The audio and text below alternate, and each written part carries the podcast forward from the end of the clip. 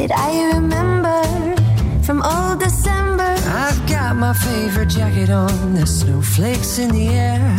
We made a reservation, but we'll never make it there. The fire's still inviting, there's nowhere I'd rather be. There's something about you that I'm getting used to, baby. Just be mine, a kind of sort of Christmas Valentine.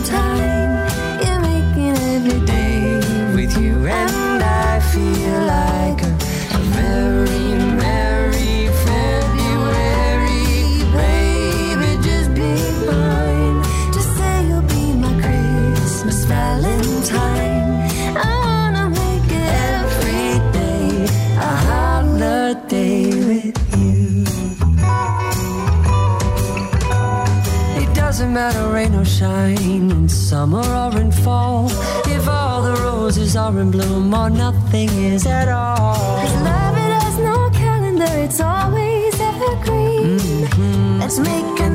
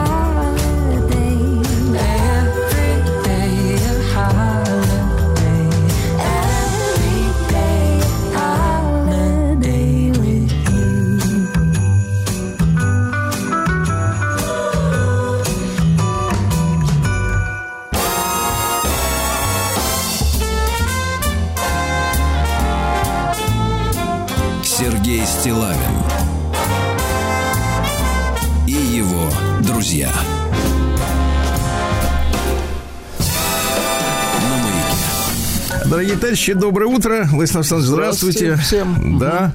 Ну что, я понимаю, что страна увлечена э, наблюдением за тем, как идет разбирательство с клубом Мутабор э, из, э, из мультфильма про Халифа Аиста. Откуда, или откуда там это взято слово-то, да? Нет, там, по-моему, табор был из этого, из мальчишника, помните, там их трое. Нет, нет, Один из них мальчишник был это уже- мутабор.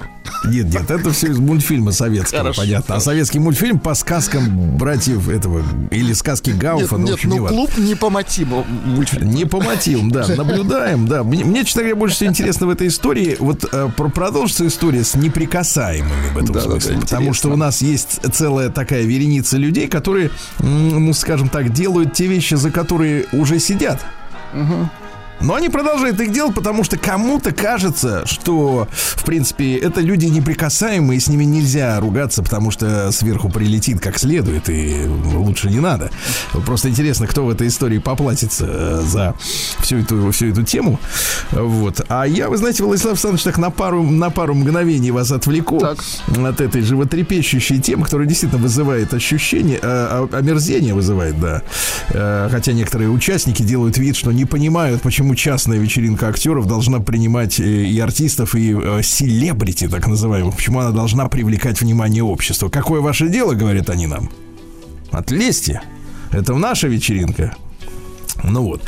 Так вот, Владислав Александрович заехал тут к товарищам, к одним, э, на вечеринку предновогоднюю, скромную. Там не было... э, люди в одном носке не разгуливали э, по, Все э, были так сказать, по- одеты. по помещению. Все были одеты культурно, очень красивые женщины, стройные. Вы знаете, вот, но вот э, видно, что с воспитанием, но на грани. Ты знаешь, вот как бы Ах, вот на грани. хочется... Так, так, так. На грани так, что вот, э, ну вот разрез на спине все-таки заканчивается на спине, а не ниже. Вот я так определяю грань. Я, вы знаете, смотрю на одежду на корпоративах, э, всегда это смотрю на них с конца 90-х еще. Поверьте, опыт огромный. И ведение, и присутствие вот, на всех этих мероприятиях. Я всегда оцениваю корпоратив с точки зрения, вот почему я опять же, возмущен этим мутабором, да. Потому что нравственно или безнравственно. Понимаете, да? Выка- Значит, смотри- Выкатываю броневик, давайте, Сергей Валерьевич. Нет, нет, дело не в этом. Я, я о другом хотел сказать. И вот, значит, сижу, э, угощаюсь, и ребята говорят, «Ну, Сергей Валерьевич, посидите с нами. Я говорю, хорошо. Э, Вот э, все нормально подходят, здороваемся, фотографируемся там с медведем, как говорится. И вдруг смотрю, начались, значит, соответственно, периодически на корпоративах начинаются танцы. Ну, Люди ничего танцуют. дурного, Ну, конечно. Женщины прекрасные, вот в это полупрозрачные все дела. Фигу- фигуры классные, танцуют, извиваются на каблуках. Господи, смотришь, прямо прелесть. И рядом мужчины отдельной группой танцуют. Отдельной группой Мелкая танцуют. Я, и крупная я вспоминаю. в норме, это хорошо. Так, нет, нет, я вс- нет, у некоторых уже начинает моторика становиться артистической. Да, да. И, и я смотрю, а я трезвый, потому что за рулем и как бы да, и совершенно смотрю трезвым взглядом вот на все на это радуюсь за людей и смотрю, что-то думают не то. То есть, то есть у нас как бы вот, вот смотрю, э, тогда еще не произошла эта история с мутабором, но если бы представить себе, что это параллельно происходит, я думаю, вот вот одна часть, э, так сказать, вот тот та тот апогей, тот инфракрасный спектр, это мутабор, да, а здесь наоборот ультрафиолет, они все отдельно, то есть женщина отдельно, мужчина отдельно. Я, так сказать, понимаю, что что-то не, не так, как обычно я вижу на так, так, корпоративах ну-ка. происходит. Нет слияния, как бы, например, э, э, э, Мужского этого. населения с женским. Нет, нет, нач- гаражного цеха, например, с бухгалтерией не происходит. Так. Потому что обычно это вот Братания случается. Часа через два начала, так сказать, корпоратива начинает происходить слияние э, гаражного цеха и бухгалтерии. Обычно. Все начинают Вот. дружить. Да, не то чтобы дружить. Там такая дру для мур. Да, а тут не происходит. Я спрашиваю, ребята, говорю, а что такое? Говорит, а мы, говорит, э, только сейчас стали э, российской компанией. А. А коллектив выкристаллизовался, выкрили, выкристаллизовывался. Да. А коллектив создавался под чутким руководством иностранцев. И иностранцы, э, я так понимаю, но они много э, лет находились здесь в руководстве в этой конторе, э, уважаемой, и, говорит, они очень сильно уделяли внимание пропаганде и работе с харазментом. Чтобы никто ни на кого не посмел посмотреть, так сказать, криво-косо. Я говорю, слушайте, но ведь, но ведь а, а в прошлом году, говорю, отвалили иностранцы-то. Они отвалили, и там компанию всю, так сказать, сделали отечественной. А они говорят, а вот представляешь, ин- иностранцы отвалили, а воспитание осталось. И я такой сижу, смотрю на них, и действительно что-то странное такое, да, с, с точки зрения нашей действительности. И один ко мне товарищ подходит, уже такой тепленький, говорит, Сергей Валерьевич, доброе утро, там всегда вас слушаю. Я говорю, слушай, а тут говорят, начальство ваше говорит, что, мол, типа, у вас там с этими, с харассментом боролись ваши эти старые хозяева это европейские. А он говорит, Владислав Александрович, и вот эта маленькая надежда, которая у меня все-таки, он такой, Так. посмотрим сегодня.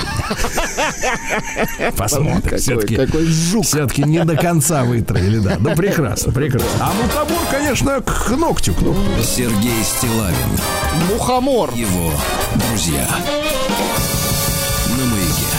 Так, давайте мгновение юмора. Прислали мне товарищи, значит, э, записку. Есть, вы знаете, я вот э, очень не люблю, что у нас юмор, в принципе, в стране приватизирован, а приватизирован он э, КВНовской тусовкой. Ну, он стал э, которая коммерческим, да. И он стал авторским, да, за каждой шуткой стоит подпись э, и, и, видимо, гонорар. Э, И, и я, я тоскую, честно говоря, по тем временам, когда юмор в, в- в на 100, ну, на 95%, потому что юмористические передачи по, по- на телевидении, друзья мои, это же какая радость была. Они были только по праздникам. Они были дов- довольно редкие, согласен. Только да-да-да. по праздникам, ребята. Вот вы можете себе представить страну, в которой не каждый день шутят. Вот это Советский Союз. Очень Да. хорошо. Юмор, и, и юмор был вот, вот там авторский. Ну, а писали кто? Жванецкий, да? Конечно. Писали, да. Ну, то есть писали мастера, там было над чем поржать. А если вы шутите каждый день, то в эту профессию в составителей шутки идут вс- все, кому не пригодились никакие Становится другие. не смешно в какой-то момент, да. Да, давно уже не смешно, но вот все, все продолжают почему-то смеяться. Ну, неважно. И, и такая радость, когда попадается какая-нибудь писанина э, без авторского указания. Очень не знаю, хорошо. я надеюсь, что, Фольклор. надеюсь, что автора нет. Надеюсь, потому что в скане, который мне прислали, там ничего об этом не сказано. Но хорошо. Давайте. А, так вот, смотрите, значит, тут так просто шутка юмора.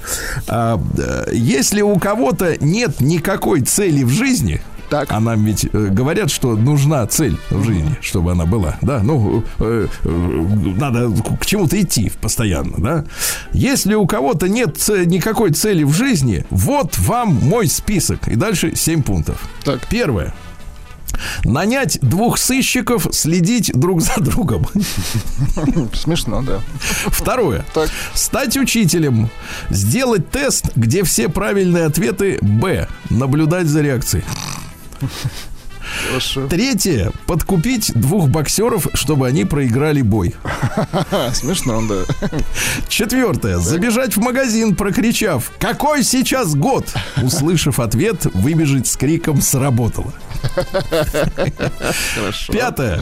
Купить коня, назвать его «Пришел первым» и участвовать в скачках. Хорошо.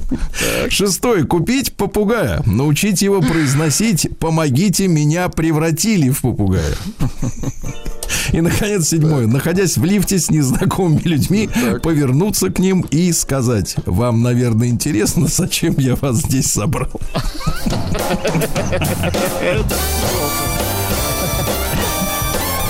Это можете попробовать сегодня на работе.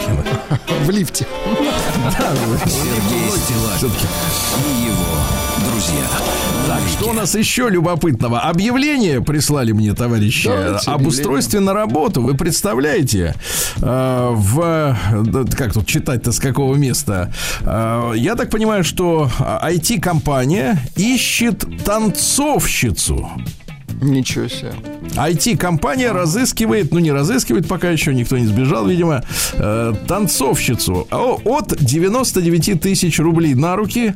Э, Требуемый опыт от года до трех, видимо, после трех лет танцовщица уже. От года до трех в IT-компании опыт у та- танцовщицы. Да, требования какие, значит, давайте посмотрим. Ноги. Обязанности. Обязанности. Проводить танцевальные выступления Go-Go перед отделом разработки для стимуляции творческого потенциала, повышения мотивации и улучшения восприятия новых технологий. Второе.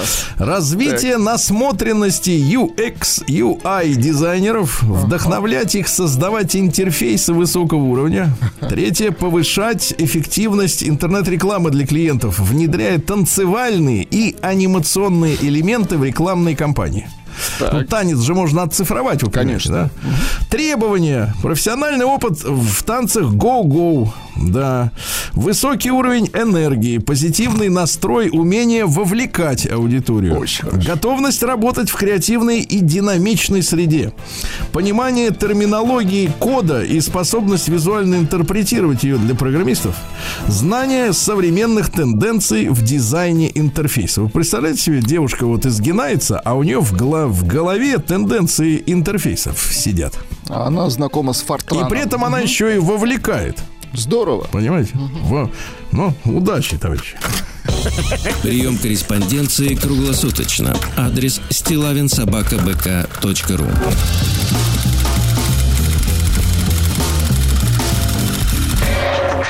Фамилия Стилавин 2 Л. Слушайте, у нас сегодня очень поэтичный день, друзья мои, такой романтический, да? Много поэтов родилось. Вот в 1792 году родился Павел Александрович э, Катинин. Это был такой поэт, участник войны 812 года, как вы понимаете, герой. А, Один из самых ранних приверженцев декабристских идей, активный деятель тайного общества «Союз спасения». Но какая история произошла? Не дождался он 1825 года. А В театре за три года до этого устроил спекта- это, с- скандал во время спектакля. Представляете? А э, в ложе был император. Э, Тот, соответственно, его сослал в деревню. И это уберегло его от участия в этом бунте э, декабристском и, соответственно, жизнь ему. А он уехал в деревню и сочинял там стихи. И Да вот у класс. него есть длинное Давай. стихотворение, называется «Наташа». Очень хорошо. Хочу вам прочесть хорошее имя, да. Популярная. Ах, ну, сейчас уже не меньше, сейчас все, Матильды какие-то пошли Ну, и в всякие в прочие, но Турции неважно. Ах, жила-была Наташа, свет Наташа хороша. Ой, извините, красота. Что так рано, радость наша, ты исчезла, как мечта? Где уста, где, как мед душистый? Бела грудь, как снег пушистый. Рдяны щеки, маков цвет. Все не впрок, Наташи нет. У нее один сердечный, милый друг был на земле. Скоро с ним в любви беспечной дни счастливые текли. Длися, длися, дорогое, время краткое, золотое, счастье жизни человек вкусит раш раз лишь в целый век. Вдруг поднялся враг войною. Русь заграбить и зажечь. Всюду льется кровь рекой, всюду блещет огонь и меч. Нивы стоптаны пропали, грады веси запылали, и Наташа со дружком часто грустны вечерком. Короче, дружка там в конце концов э, того это у контрапупили. Ясно. И вот поэтому груди перестали быть такими белыми, как снег, понимаете? А в 1876 году родился Филиппо Маринетти. Это вообще итальянский писатель. Но у писателей как? Нет, нет, да и да. Э, Возьмет, как говорится, э, За, за жабры. Да. Он э, отстаивал право поэта на свою орфографию.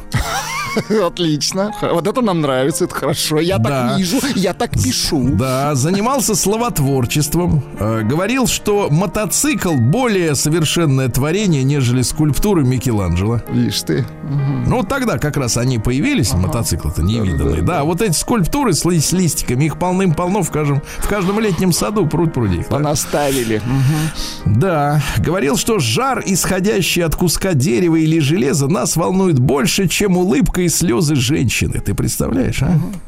Новое, говорит, искусство может быть только насилием и жестокостью. Представляете? Ничего себе, какой бузатер. Значит, ну, дайте стихи- новое искусство. Да, давайте. стихи такие, да, они белые, но не важно. Моя комната, мой страх, шестигранник во мраке. Гроб это гроб, у него шесть сторон. Я страшусь, оставляя планету. Птица-аэроплан, он птица с ветвью амелы. Ну, такое. Согласен. И, наконец, товарищи дорогие, и дети, и взрослые, а все мы дети, как говорит Митрофанова, только взрослые, все-таки умный человек связалась с этим. Да, в 1937 году э, Эдуард Успенский родился. О, Наш, вот это нам подходит. да, конечно, в последнее время, вот как не стало, Успенского сразу полезли, значит, э, в соцсетях и на телевидении люди, которые начали рассказывать, какой он был сложный человек, и Истории. что он терпыр 8 дыр, там так стыдно, товарищи, стыдно. Конечно. Потому что на самом деле, вот, пожалуйста, вот стихотворение, которое, я уверен, вы не слышали, Владислав. Давайте, давайте, с удовольствием. Эдуард Успенский. И девчонки, и мальчишки часто писают в штанишки. Мамы не... Не слышали? Слушай. Мамы негодуют, а детишки дуют. На глазах у всей страны гордо писают в штаны. Но когда большими станут, они писать перестанут. Нормально, хорошие, хорошие стихи. Мне Ну, кажется, очень жизненные, по добрые. крайней мере, да. Или, например, уж как хочешь, верь, не верь, но живет за лифтом зверь. Любит он машинный запах, у него отвертка в лапах. Ночью чудищем лохматым он съезжает по канатам, по решеткам лазает, механизмы смазывает. Провода, контакты, двери, все исправит, все проверит, а под утро зверь-чудак залезает на чердак. В темноте весь день сидит и одно себе твердит. Детям пользоваться лифтом без сопровождения взрослых строго запрещается. Детям пользоваться лифтом без сопровождения взрослых строго запрещается. Уж как хочешь, верь, не верь, это очень мудрый зверь. Прекрасно. Вот такая страшилка, да, для тех, кто, соответственно, катается в лифте без родителей, да. Ну и что такое вам прочесть еще хорошее? Вот, например, жил-был слон, не громадный слон, а маленький-маленький, маленький слон, чуть-чуть побольше мышонка. Одуванчик над ним в небесах расцветал, а комар вертолетом громадным жужжал. А трава для него просто лес, просто лес. Просто сразу пропал, если в чащу залез. Все жалели слона, до чего же он мал. А слоненок об этом, представьте, не знал. Потому что ночь для него была такая же синяя-синяя, а звезды такие же далекие-далекие, как и для всех больших слонов. М? Замечательно. Ну, замечательно же стихи правда? Конечно. Отдыхаешь мозгом. Вот, вот такой был у нас ну серьезно, ну хорошие, простые стихи. понимаете? Вот нет вот этой мудрености, как вы обычно начинаете там вот с вашими вот выкрутасами, а просто хорошие. Вы про метроли Земфиры, что ли? Да, да, про них. Потому что начинается вот это, понимаете, метафора. Хочешь, хочешь спелых апельсинов да, да, да, метафора они называют это. А вот про слона. Вот именно, карлика.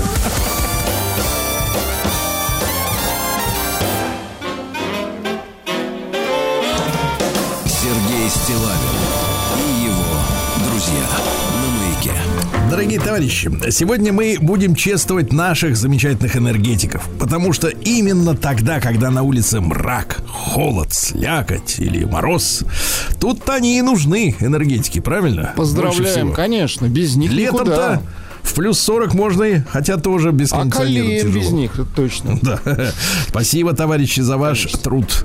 Так же, как и сегодня день гидрометеорологической службы вооруженных сил России. Это очень важная служба, потому что самолет, дрон, он летит сквозь погодные, так сказать, эти самые все дела. Ну, да, да, корабли плывут наши сквозь туманы, понимаете? Тишковца поздравляем. Сегодня Евгения Тишковца мы не только поз- мы лично поздравим. Да вы что? Мы его лично. Да конечно, конечно.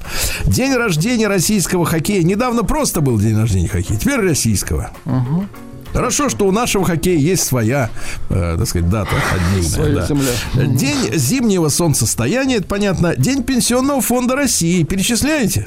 Это понимаю. надо заслужить, Сергей Валерьевич, я вам так скажу. Да, да, потом посмотрим вашу ведомость, да. День высадки английских колонистов. То есть вот э, беда-то пришла на индейскую землю сегодня, понимаешь? Да. Приплыли. Э, Международный день бардовской песни. Включите, пожалуйста, нам песню без слов. Ночь без сна. Да. Вот. Как здорово называется песня.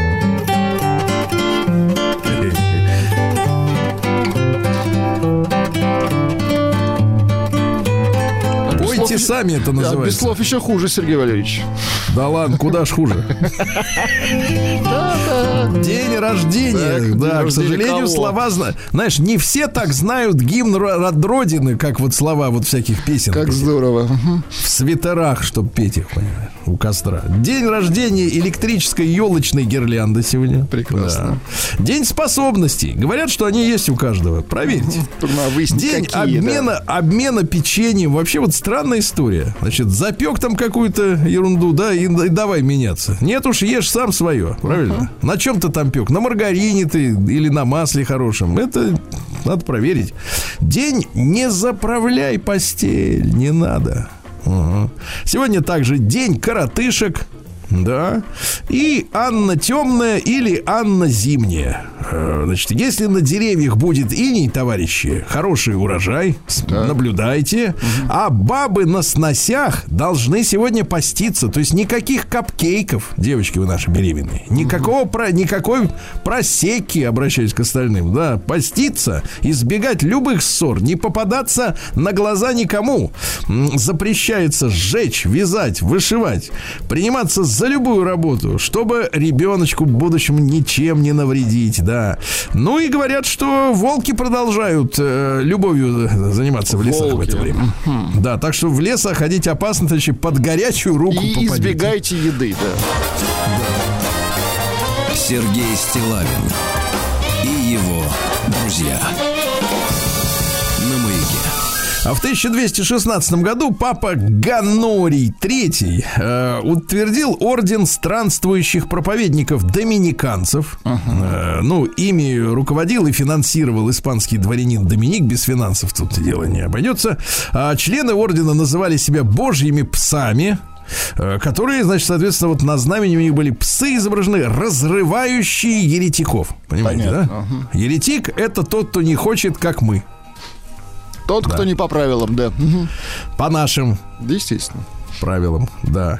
А что же еще любопытного? В 1702 году Жан Этьен Леотар родился швейцарский живописец. Слушай, швейцарская живопись не так популярна, как их всякие там эти банки и так далее. Но автор картины «Шоколадница», там девушка вот в коричневом подает. В коричневом подает коричневое. Да, ну, чтобы гармонично все было в Конечно. кадре. Хорошо. Да.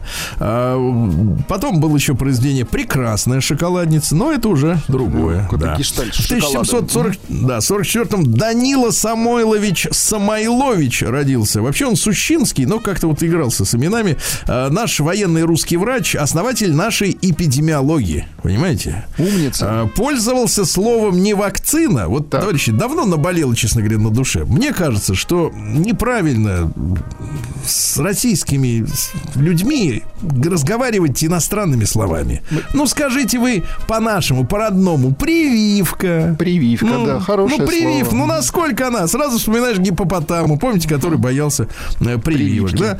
А когда говорят вакцина, ну, сразу, ну, ну, какая вакцина? Ну, что это за слово такое вообще? Оно звучит-то даже как-то это... Не, хочется, не хочется ее делать, да. А прививка, вот говорили бы с людьми на русском языке без иностранных. Вот, ну, мне кажется, многие дела пошли бы по-другому. Они бы с удовольствием кололись. Они бы. Ты смотри, как ты о людях, а, мерзавец. В 1755-м Жорж Агюст Кутон родился. Дети, я тебя поставлю на место. Да, э, в Великой Французской революции. Болел сифилисом. Ай-яй-яй. А что ему еще было делать при этом? При, п- Конечно, участвовал в иначе низложении короля. Кстати говоря, именно он э, первым подал голос о казни короля. То есть вот сидел сам весь такой больной, нарывал там во всех местах и хотел с собой в могилу утащить еще импи- господина народа. императора. Да, да, да, сволочь.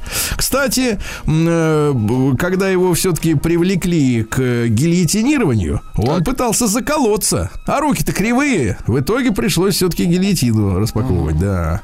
А в 1765 году родился Иоганн Фридрих Пфафф.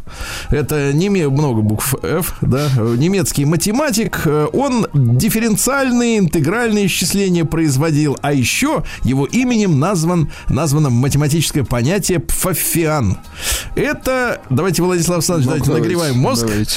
Кососимметрическое, извините, не симметрическое, а симметричное. Кососимметричная? Косо симметричное. То есть а тут, тут симметрично, тут нет, а понимаете? тут криво. да? Мгм. Матрицы. Это некоторый многочлен от ее матрицы элементов. Ясно? Вот и все. Про прививку было веселее, Сергей Валерьевич. Ну, естественно, тут мы, знак, тут мы знатоки все с вами. В 1790 году Суворов взял Измаил. При штурме отличился товарищ Кутузов. Да. И, соответственно, брали ч- не числом, а умением. Э, К 4 утра все было кончено. Турки, вы посмотрите, брали крепость. Вот как он это делал? Я Шли вообще в не атаку, постижу. да. Смотрите, нет, смотрите, турки потеряли 26 тысяч человек убитыми, обороняясь в крепости. Они в обороне А- были, да-да-да. А с наших, из наших погибли, э, ребята, 1800. Ну, как он это делал, что а, а, обороняющиеся теряют больше, чем Фантастика, атакующие? Вообще да. фантастика, да. А, удивительно. Надо исследовать, изучать опыт Суворова, а то он давно, мол, это все было. Недавно, нормально. В 1819 году Франц Абд... Абд... Ну, вот Сегодня с как вот они фамилиями урожайно. Фе, фа, абд... Что, вам что, гласных не хватает, что ли? Что вы экономите? Это, короче, композитор. Дайте-ка нам композитора. Ну-ка, наверное, вот этот. Немецкий композитор? У меня Я просто, у меня только Абд. название на немецком, все. Кто это, что? Ты пытайся различать слова знакомые. Сергей, называется Гутенахт. Вот все. А, ну, доброй ночи, конечно. Дальше послушаем. Вот у них в искусстве все как-то вроде мило, а так вот копнешь и как-то милота-то исчезает, да? Патроны А, появляются. Ага. 200 лет назад, да, родился в 1823-м Жан-Анри Фабр. Опять. ну. Аббат, такое? Фабр. Что за люди, а? Короче, изучал жуков, гусениц, бабочек, сверчков, Умница. пчел. Э, Разгадывал нрав сверчков. Ботаник, а? в общем. Мгм. Да, нет, он больше всего осами интересовался. Насекомовед, Четыре- вот, я Слушайте, придумал. он четыре тома только одних воспоминаний о боссах оставил. Ты представляешь, это воспоминания были. То, что в другие во все его труды не вошло перед этим. Ага. А вот э, дальше. В 1836-м Фирс Сергеевич Журавлев родился наш живописец, участник бунта 14. Ну, когда в Императорской академии художеств они э, отказали, им отказали в золотых медалях, а они пошли передвижниками. Помните, да? Отказались. Ну, что там, э, чем занимался товарищ? э, э, да, писал картины, да. В 1856-м Фрэнк, Фрэнк Келлок родился, американский юрист, не, не путать с тем Келлогом, который, Который хлопья, эти хлопьями, для да, лечил. психов делал. Лауреат Нобелевской премии мира, значит, за что? Он в 28 году, будучи государственным секретарем США, сейчас у них Блинкин, из Одессы, Блинкин. А тогда был вот Келлог. И министр иностранных дел Франции Бриан подписали Парижский пакт. А, Это был договор об отказе от войны как орудия национальной политики. И говорят, тогда даже этот пакт э, под- подписали 65 стран и так далее. И дали им Нобелевскую премию. Ты представляешь, как, да. как хорошо люди попилили бюджет, да, на пустом месте. В 1857 вышла первая почтовая марка России.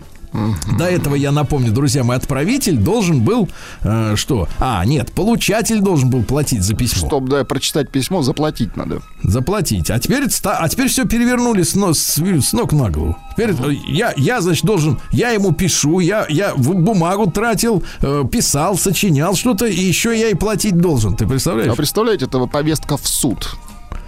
Никто ж не Вот заплатит. именно. Да, разориться можно. В 1858-м Джакомо Пучини родился. Ну-ка, дайте-ка нам Ну, Пучини-то. прилично. Questo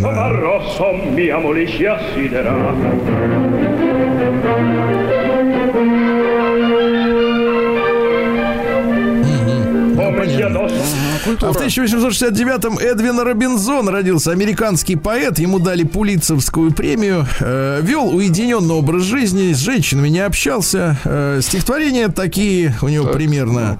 Когда он выходил за свой порог, мы, жители окраины, глядели на джентльмена с головы до ног, гуляющего в царственном безделье. А? А чувствуется, кстати, что женщин не хватает ему. Сергей Стилавин и его друзья. На маяке. Друзья мои, но есть э, и ценные люди, родившиеся в этот день. В 1872-м Камиль Гирен родился, это французский ученый, который создал противотуберкулезную вакцину БЦЖ знаменитую. Умница. Да. Молодец. И в каждом из нас она бьется к пепел класса, понимаешь, да. А, что еще любопытного? В 1876-м Густав Эльмен родился американский инженер шведского происхождения, удрал из Швеции, разработал пермаллой. Пермалой что-то знакомое. Это никель с железом. Короче, там высокая магнитная проницаемость. Можно Ага. корпуса для компасов делать из него. Да. Молодец. Э, Да, что же, в 1882 вот почему сегодня день гирлянд. Томас Альва Эдисон украл изобретение и запатентовал на себя этой гирлянды электрической. Понятно? Мгм. Да, а в 1898 Владимир Александрович Фок родился. Это наш физик-теоретик, автор э, основополагающих трудов по квантовой теории поля, квантовая механика. Вот когда о наших специалистах, я вот все понимаю. А когда Всё вот понимаю, эти что- вот с а вот эти ничего, не все мутно, да. Да-да-да. Ну что, он преподавал э, в Ленинградском университете, а в начале 70-х, ты представляешь, так, так, э, м, э, поехал за рубеж почитать лекции. Ему говорят, э, Владимир Александрович, фок, верните, пожалуйста, валюту, которую вы э, зарабатывали за границей своими лекциями. Государство, надо сдать валюту. Получите так. рубли по курсу. А он говорит, я вам не оброчный мужик. Но ценный был специалист, ценный, да. В 1905-м началось декабрьское вооруженное восстание в Москве. Ну, в принципе, о революции 905 года мы так не очень хорошо, так сказать, все это знаем. Э, да, мы знаем только, что по совету Владимира Ильича из-за границы э, русских солдат кипяточком обливали революционеры. Это я, да. это я помню. Но это не провокация, когда кипяточком-то. Это уже нет, это атака. она и есть. Атака. Да. Э, Что же еще любопытного? В 1919 году, вот некоторые спрашивают, откуда они у нас? А вот откуда. Из Нью-Йорка в Россию отплыл транспортный корабль «Буфорт», то есть это даже не пассажирский, на котором э, в, в трюмы засадили 249 человек, которых заподозривали, заподозрили в симпатиях большевистской России. Э, По Америке прошли рейды Палмера, так называемые. Это вот силовые акции, где выявляли тех, кто говорит, что, в принципе, в Красной России хорошо. И депортировали за это время около 500 иностранных граждан. И вот этот пароход направили в Россию, чтобы пополнить наши ряды э, революционерами, анархистами и так далее, так далее. Но некоторые из них в ЧК поступили на работу, другие еще куда-то Вот пригодились. большевики, забирайте. Да, держи лопату, да. В 2020 году в этот день утвержден к исполнению план ГО-ЭЛРО, государственная электрификация России, да. М, э, И план этот еще разрабатывался до революции. Просто Первая мировая война помешала. Ну и вот доработали, подработали, потому что вот эти вот, например, Планы затопления земель э, в районе нашего Золотого кольца нынешнего, да, мы все скорбим о том, что там, там целые города, там деревни уходили под воду. Но это было разработано еще давно. Не, не, не только лишь большевистская идея. Э, но нужна была электричество, товарищи. Понимаете? Либо в городе при свече, либо без города с электричеством. Тут вариантов-то немного, да, к сожалению. А, что же любопытного? В 1925 году Екатерина Илларионовна Михайлова родилась. Легендарная «Катюша» — это старший сан-инструктор батальона морпехов Дунайской флотилии, герой Советского Союза. Э, В боях под Гжатском в Смоленской области она получила тяжелое ранение в ногу, лечилась в госпиталях, э, выздоровела и э, с января 42-го служила на военно-транспортном судне «Красная Москва», который переплавлял, переправлял раненых из Сталинграда в Красноводск. Э, Там ей присвоили звание главного старшины, но после завершения Сталинградской битвы ее зачислили сан-инструктором в отдельный батальон морпехов, э, которые формировались из добровольцев в Баку в 43 году. Э, Батальон входил в состав Азовской, а затем Дунайской э, флотилии, и с этим батальоном, э, который получил впоследствии имя Керченский краснознаменный, она прошла по берегам и Кавказа, и Крыма, Азовского, Черного морей добралась до Румынии, до Болгарии, по- по- прошла Венгрию, Югославию, Чехословакию, Австрию и э, отбивала контратаки врага, несмотря на то, что она сан-инструктор, она брала в руки автомат, выносила с, с поля боя раненых, э, да, ну и нас- самый настоящий, так сказать, э, герой. От- да. Отважная, да, женщина. Да, а после войны окончила Ленинградский санитарно-гигиенический институт имени Мечникова, работала в электростале, понимаете, вот такой вот действительно героический человек. И даже был снят фильм, можете его посмотреть, документальный фильм «Катюша». И этот фильм получил золот- приз «Золотой глобус мира» в 1964 году. Вот такие у нас люди, да? Ну что же, в 1937 году Эдуард Успенский родился. Почитали его стихи, да, с утра. Почитали, прекрасно. хорошо. А давайте поздравим э, Леонида Антоновича Бакерию. Лео Бакерий в 39 году родился. Наш знаменитый кардиохирург великий. Да? С днем рождения. Э, Что говорит э, Лео Бакерия? Завтрак отдай врагу, в обед перекуси, вечером нормально поешь. А потом физкультура. Да, вот последний А не потом подходит нам. Физкультура, да. В 49-м братья Гиббабы. Вот еще раз опять-то пошли эти фамилии без, без букв, да. Морис и Робин, их, к сожалению, уже нет с нами, обоих. Да. А музыка есть. Да. Хорошая музыка, да. Давайте Валеру поздравим. Валерий, Валерий Валентинович Юрин в 66-м году родился. Певец. Когда-то выступал в группе «Нана», но говорят, что при, прельстился сольной карьерой. Прельстился. тебе звонить не обещаю Что из того Скучаю, не скучаю Мне голос слышит твой отрада Но только это никому уже не надо Замечательно. А, ну хорошо же, а, Шикарно. хорошо. А, 55 лет сегодня исполнится Олегу Погудину. Он, э, так сказать, э, исполнитель романсов, а, Владислав Александрович? Есть романс? раз, последний раз поверить. Не все ли мне равно, что звук? Слишком Это возвышенно да. для нас. В да. 72 году э, в, в, э, банке, не в одном из банков Нью-Йорка э, впервые начали людям, стоящим в очередях, люди тогда в банк в очередь стояли, э, стали показывать э, художественные фильмы, чтобы не скучно Хорошо. было стоять. А как вот начали показывать, в тот же день родилась женщина, конечно, которая при... Выдающаяся? все наши- выдающаяся женщина в нашей ее ранней юности, Так. да, Ванесса Парадис. Это еще ребенок, правда. Ну, не совсем, я проверял. Я проверял, да. Вы, да.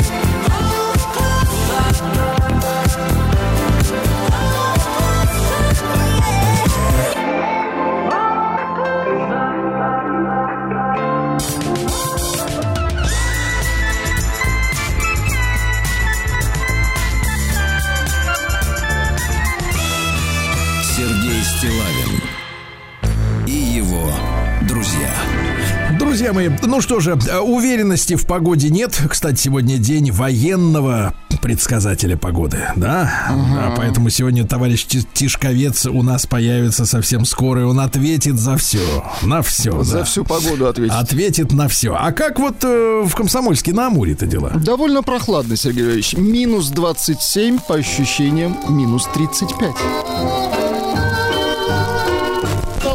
Песней своей помогать вам в работе, дорогие мои. Комсомольчане, конечно же. Э, Вы представляете, жительница Комсомольска на Амуре спасла своего родного папаню от мошенников. По инструкции, теперь, внимание, появляется э, выраж- а, а, новое выражение мошенников. По инструкции аферистов мужчина должен был приехать в банк, чтобы оформить э, якобы встречный кредит. Встречный кредит, прекрасно. Понимаешь, какая история, да? Встречный. У тебя тырят, а ты его перекрываешь встречным. Своей картой. Ага. Денежной. Да, да, да. Да, на сумму Рублевой. 300 тысяч, 300 тысяч рублей. Ну, папаш хорошо, в доченьке позвонил, она говорит, да, я сейчас тоже приеду, посмотрю, что как.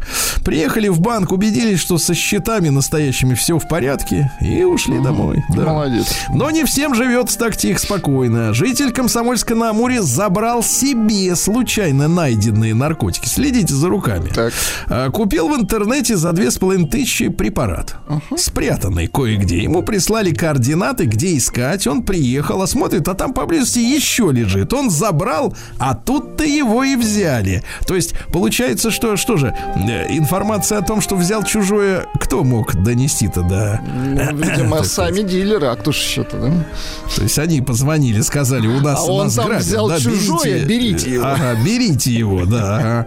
В Хабаровском крае бывшему директору госу- госучреждения за взятку в 17 миллионов рублей накинули срок. Суд первой инстанции поступил слишком мягко, прокурор, прокуратура возмутилась, говорит, что как, как так. Накинули, накинули, да. А Житница Комсомольска на море отправится в колонию задолго по алиментам забывала о родительских обязанностях, не платила, объясняла, что не может найти работу, а сама и не искала ее. А? Год, год дали лагерей, да, год. Молодой комсомольчанин рискует лишиться свободы из-за подобранного телефона. Находился в баре, вот смотрите, как дело было. Видимо, не трезвый, явно не пельмешки там кушал, да? Э, да, значит, э, познакомился с 34-летним мужчиной. Сначала они вместе распевали, потом они поссорились, вышли на улицу горячо поговорить. Тут у приятеля выпал из, из кармана телефон. Паренек это заметил, но ничего не сказал. И когда потерпевший ушел, телефончик прикарманил. А теперь уголовное дело, да? Ну и давайте о хорошем. Э, Комсомольчанин ограбил свое же место работы. Во время ревизии э, в точке продажи обуви была обнаружена пропажа сразу 14 пар различной женской обуви. Фуд-фетишистом оказался охранник, который работал в этом магазине. Он выбирал себе каждый вечер пару и незаметно выносил в пакете. А следователям он рассказал, что якобы продавал их первым встречным на улице. Ну, представляете, вы идете по улице, к вам навстречу какой-то мужик мутный, говорит, купи обувь, какой размер, что за обувь, кому это надо? Конечно же, фуд-фетишист, да? Ну и о хорошем. Давайте. В Комсомольске на Амуре Проходит акция, друзья мои, по сбору рыбы для питомцев зоологического центра «Питон». А, Только убедительная просьба, товарищи, не надо приносить э, в «Питон» головы и плавники, потому что выдры, лисы, еноты, орланы и медвежонок Потапыч любят только целую рыбку, ясно? А то хвосты там давай, жри, что нам не надо, а? Сергей Стилавин На маяке. Ну что, москвичи на 4% стали меньше пользоваться автомобилями. Ну, 4% это так. Да, Погрешность. мало, м, погрешность, да. А, В МГМУ имени Сеченова придумали, как соединять разорванные нервы при помощи нейлона. О, вот видите, Здорово. как из нейлона, оказывается, не Нейлон-то только колготки. не будет. Мгм. Колготки делать, да. Можно нервы скреплять, да. А В России э, в Уральском федеральном и Уральском государственном аграрном, то есть аграрии э, с наукой, так, сказать, вор- э, наукой выражены, предложили использовать э, коноплю для очистки воздуха. Оказывается, э, техническая конопля ну-ка, ну-ка. э, лучше, чем хвойные растения, которые растут. Чистит в пять раз, Так. в пять раз лучше поглощают углекислый газ. Скажите, а дома можно так же чистить? Дома вы можете не выдыхать просто. Да. Так вот, смотрите, листья такой технической конопли обладают высокой скоростью фотосинтеза. А, При этом, смотрите, на одном квадратном метре почвы может расти э, э, столько этой вот, э, чуть не сказал, заразы, Этого э, что фильтра она за год потребляет 300 литров чистейшего СО2. а потом себе. из этой, соответственно, биомассы можно что делать? Военную форму. Вот в армии Китая форма от- из нее. Из нее, да.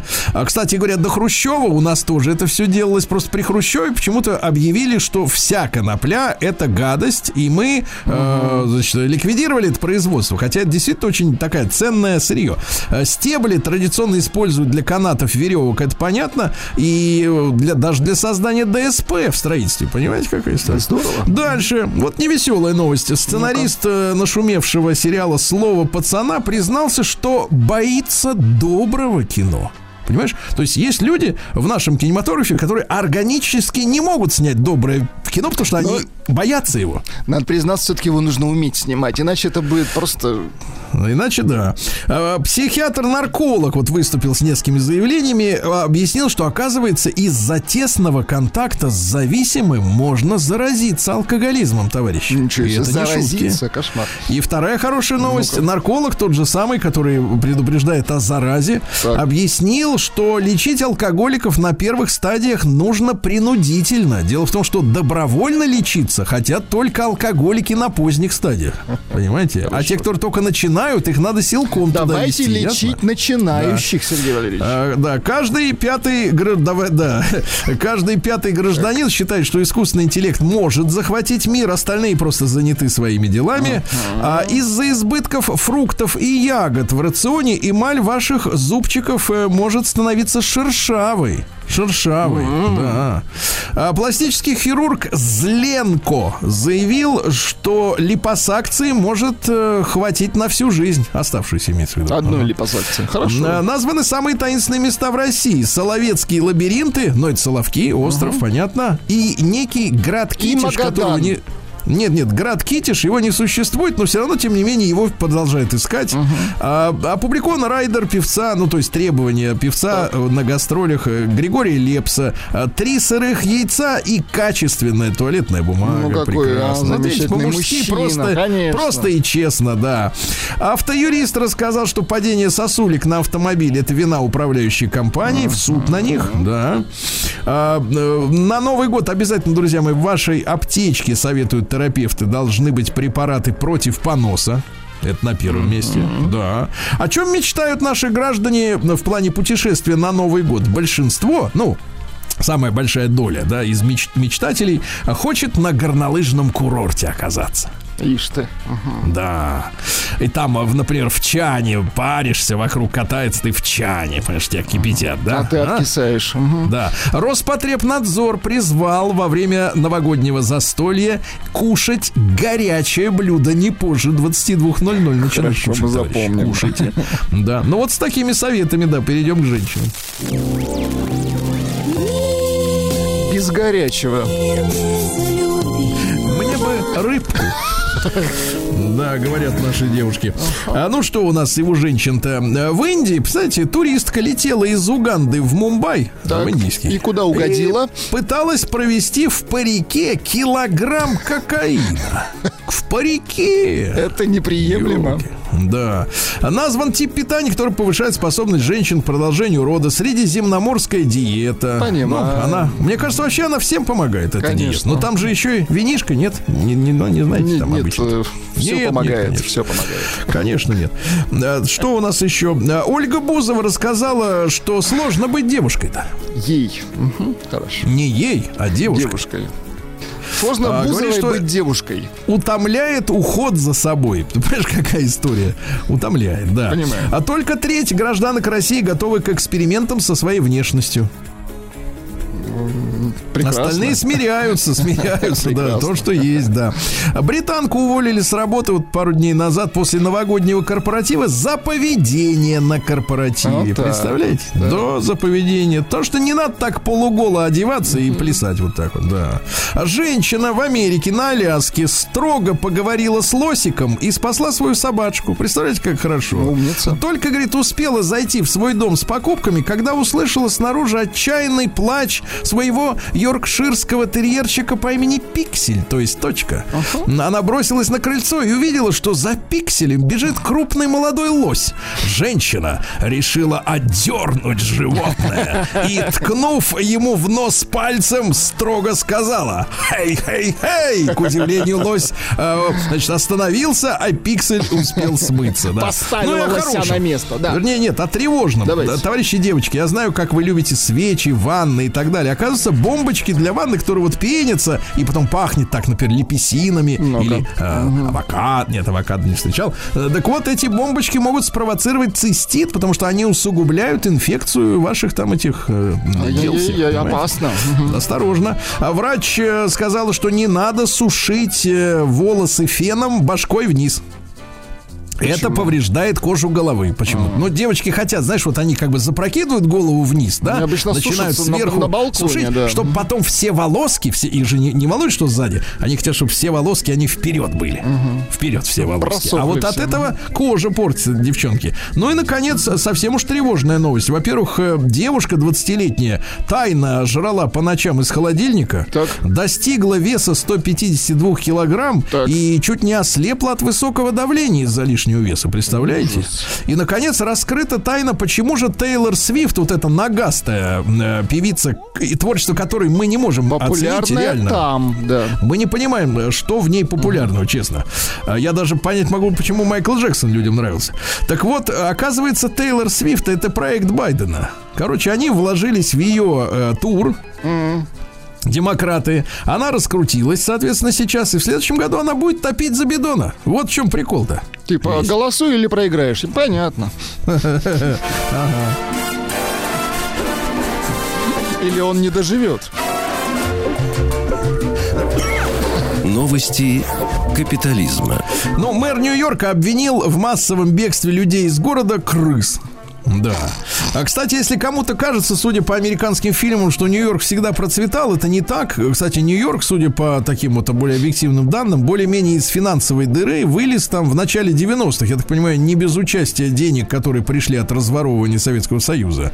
А от- уже с середины 70-х он был в запустении. Там целые кварталы, районы, как и, э, так сказать, вот э, на севере Америки, в других там Ну, регионах. Голливуд да. немножко его продвигал там. Да. Его продвигали, но он был, в общем-то, в запустении. Видимо, возвращается в свою привычную форму. А тем временем Лос-Анджелес переживает исход богачей. Замучили богачей налогами, понимаешь? Не хотят жить, да. Дальше искусственный интеллект оспорил авторство шедевра, э, значит, э, Рафаэля. Проанализировал этот робот э, картину Мадонна Так, с так, так. розой. Говорит, и «Моё, да?» выяснилось, нет, нет, и выяснилось, что одного из персонажей на картине дописывали чужой рукой. Ну, смотрите, интересно. Чужой. А Интересно. помните, мы говорили про Шишкина-то? Помните Да, да, Шишкин? да, да. Он же ему медведей-то рисовали другие люди. Но он не скрывал этого, а здесь Да. А здесь, а здесь невозможно не скрыть, да. Обнаружена связь между диетическими газировками и аутизмом. Мамочки, осторожнее. Если м, женщина во время беременности пьет газировку сладкую, то возможен аутизм у ребенка. Вот в чем прикол. Черный. Э, Космический самолет Китая, запущенный несколько дней назад, начал передавать, э, находясь на территории США, неизвестные сигналы. Америка опять волнуется. Бай- Байдена, Да. да-да-да. А, Некоторые спрашивают, а почему при стрессе вот как-то дискомфорт э, в животе э, вспучивает, и- или как там они там говорят, а, га- э, расширение, что там за слово-то они используют. Так вот, э, при стрессе, оказывается, нервная система блокирует органы ЖКТ и, естественно, вспучивает. Да. А Что еще любопытного? В Польше предложили пополнить бюджет покером и марихуаной. Молодцы. Не технической. Да. А ученые спроектировали систему, которая позволяет трогать объекты в виртуальном мире. Ну что, мы на Хорошо. пути к новой жизни, да? Полиция Туркменистана проверяет у школьников э, смартфоны на наличие там порнографии. Хорошо. Ну и еще, что интересно, во-первых, создан имитирующий работу мозга транзистор. О, ничего себе. Транзистор, да? И, наконец, э, мужч... Смотрите, странная новость меня э, удивили. Почему мужчин? Мужчин пред... специалисты предупреждают о возможных проблемах с потенцией в новогодние праздники. Да, не мужчин надо предупреждать, а женщин. А все- мужчин? всех предупреждать надо. Что нам париться-то об этом? Да. Ну, давайте перейдем к нашему.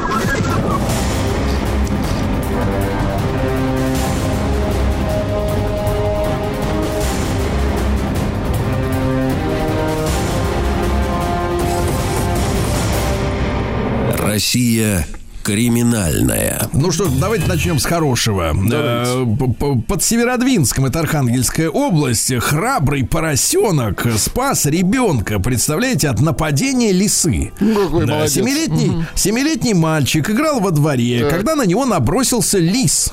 Э, Хищник повалил ребенка в снег, начал его кусать за ноги, за руки. Внезапно на помощь мальчишке из двора соседей, нет, не их поросенок, а соседский, бросился поросенок по имени Хрюша.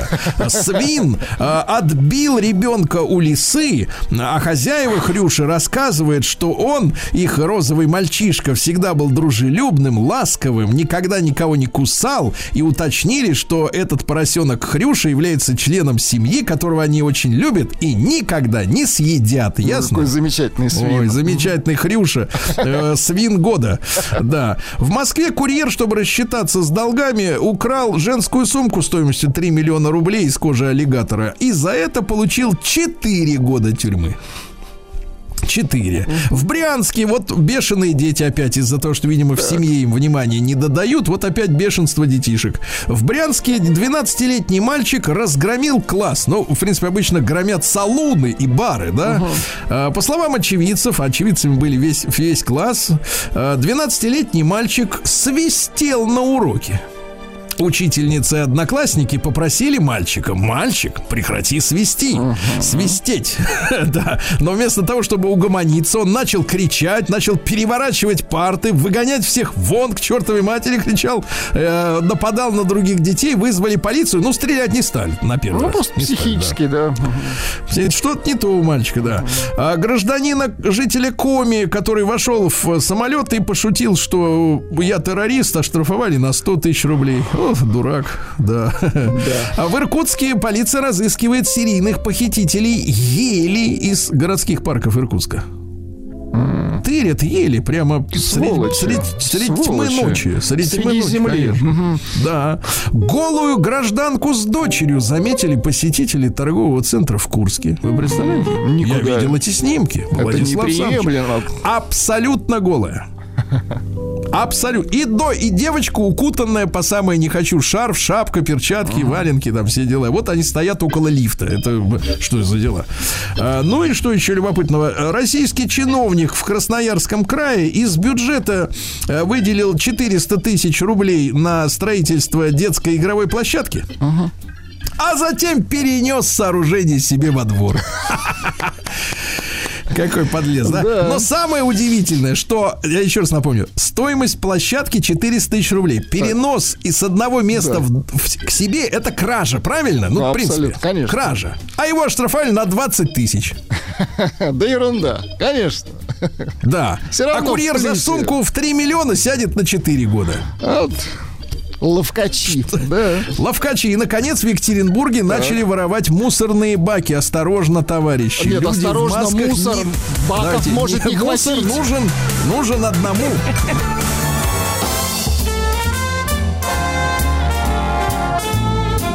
Сергей Стилавин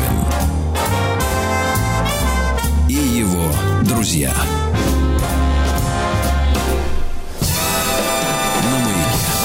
Дорогие товарищи, сегодня хороший праздник. Сегодня день гидрометеорологической службы вооруженных сил России. И сегодня с нами подполковник Евгений Тишковец, ведущий специалист Центра погоды ФОБУС. Товарищ подполковник, доброе утро. А, Доброе утро, здравия желаю, Сергей, приветствую вас и всех ваших слушателей. Да. Евгений, мы очень вас любим. Вы единственный заклинатель погоды, который внушает хоть какой-то оптимизм. Вот. И, и, да, очень рады нашему, нашей новой встрече. Но, Жень, вот хотим, чтобы вы сегодня рассказали, поскольку вы, вы же служили, да, вы действительно военный гидрометеоролог, э, вот о- о тяготах этой службы. Как э, ваши боевые товарищи, действительно, в каких условиях вот происходит эта служба, которая очень нужна и для авиации, и для флота, и для, и для артиллерии, для чего угодно, правильно?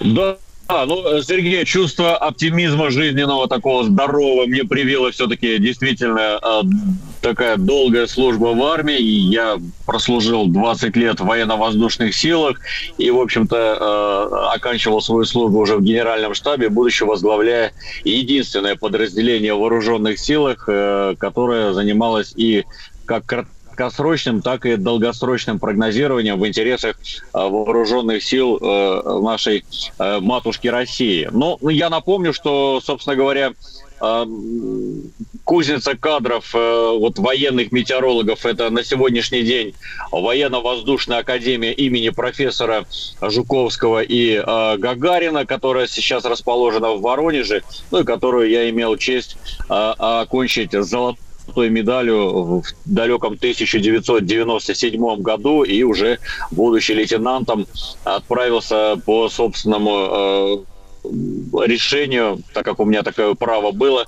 в общем-то, проходить службу в 929-м Государственном летно-испытательном центре, это в Ахтубинске, э, в Астраханской области. Ну и дальше, что называется, моя офицерская служба пошла, пошла и поехала по всей, по дальним гарнизонам по всей России. Ну и вторая организация, это военно-космическая академия имени Можайского в Санкт-Петербурге, которая расположена, но там э, немного такой ограниченный э, контингент э, метеорологов, но они больше в интересах, понятно, что космических войск. А так, конечно, основное это наше Воронежское высшее военно-авиационное инженерное училище, э, которое, э, в общем-то, выпускало для всех видов и вооруженных, э, для всех видов и родов вооруженных сил специалистов вот, в области э, прогнозирования будущего сценария атмосферы.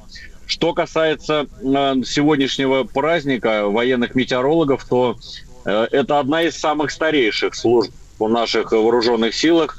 Я напомню, что 22 декабря, как и сегодня, но только в далеком-далеком 1915 году указом императора Николая II было создано главное военно-метеорологическое управление. Создавалась служба военных метеорологов как раз в самый разгар Первой мировой войны. Ну и, соответственно, была такая острая необходимость ясного понимания складывающейся метеорологической обстановки на передовой, ну, поскольку как раз это э, соответствовало периоду такого быстрого развития авиации и различных средств воздухоплавания. Но особенно актуально это стало, когда, в общем-то, был, был впервые применены отравляющие газы, вот, и здесь необходимы были оценки ветрового режима и прогнозирование химической обстановки в районах боевых действий. Собственно, и потом, хотя, конечно же, не с этого, не из 915 все начиналось, начиналось еще гораздо ранее, еще с 1834 года по указу Николая I в Санкт-Петербурге была создана нормальная магнитометеорологическая обсерватория, вот, и инициатором создания как раз вот еще раз э, повторюсь, э, главного военно-метеорологического управления стал известный на, то, на, те, на тот момент времени русский геофизик, основоположник нашей отечественной сейсмологии, создатель первого электромагнитного сейсмографа, это Борис Борисович Голицын. Он, в общем, и возглавил новую структуру в российской армии. То есть это люди были чрезвычайно образованные, очень разносторонние, это были светила науки. Вот. И, э, в общем-то, они положили, положили начало э, когда даже гидромедцентра, вот гражданского, даже в проекте не было, то есть это еще было на заре, на заре лет за 20, за 30 до того, как э, уже в гражданском секторе появился появился наш гидромедцентр России. Евгений, а вот э, правильный прогноз э, и вообще погода на что может повлиять? Я понимаю, что облачность, да, она препятствует работе там тех же дронов и, и э, для авиации это определенный, определенная проблема. Э, что, что еще вот в, в принципе в, в боевых условиях э, зависит от погоды с вашей точки зрения? Ох, вы знаете, но от погоды зависит очень многое, потому что, ну, э, вообще любое планирование боевых операций начинается именно как раз э, с доклада э, военного э, инженера-метеоролога о будущем сценарии атмо- атмосферы. То есть докладывается как фактическая погода, так и какие-то климатические характеристики. Дальше, как погода будет влиять на стратегическую воздушно-космическую разведку, на применение сухопутных войск, на применение военно-воздушных сил, ну сейчас это военно-космические силы, а, когда будут окна. Э, также докладываются условия на применение, если это, э, не дай бог, случится, применение ядерных боеприпасов, также военно-морской флот, то есть пуски баллистических крылатых ракет с подводных лодок в подводном положении по условиям волнения моря – Э, с той или иной акватории морских и океанских акваторий. Ну и, соответственно, то есть вот собирается весь этот массив данных, э, вы докладываются в цифрах, когда благоприятные окна применения тех или иных видов вооружения, чтобы повысить их эффективность, ну и э, рекомендации командования на применение, особенно что касается высокоточного оружия. Вот я, будучи в армии, э, как раз э, успел между полетами, что называется, на коленке писать диссертацию, защитил ее. У меня как раз диссертация была по информационному гидрометеорологическому обеспечению боевого применения высокоточного оружия э, класса воздух поверхность, то есть авиационные ударные комплексы с различными головками наведения командными системами. То есть это, это очень серьезная история, потому что есть, э, чем сложнее военно-техническая система, виды оружия, тем они более капризны и более э, зависят от э, тех или иных э, гидрометеорологических условий, складывающихся на операционных направлениях. Ну и, соответственно, э, решение на применение таких дорогостоящих средств, как высокоточное оружие, это очень дорогое оружие. Вы можете, mm-hmm. ну, что называется, попасть в молоко, либо, либо э, сделать так, как оно должно, с высокой, не менее 0,9 mm-hmm. вероятности поражения цели. Евгений, но ну, я так понимаю, что на гидрометеорологах военных еще и стоит большая задача ну, прогнозирования, ну, условно говоря, э, так сказать, э, э, маскировки э, при помощи естественных, так сказать, туч, э, да, облаков, э, которые затрудняют, например, наблюдение, да, для, за полем боя, чтобы, например, вы выдали, э, ваша служба выдает прогноз, сколько продлится та или иная там плотная облачность, чтобы, например, войска на земле под ней, под этой облачностью сумели не незаметно переброситься, да, э, не будучи разоблаченными, да. а, так сказать, соответственно, средствами космической разведки противника той же, правильно?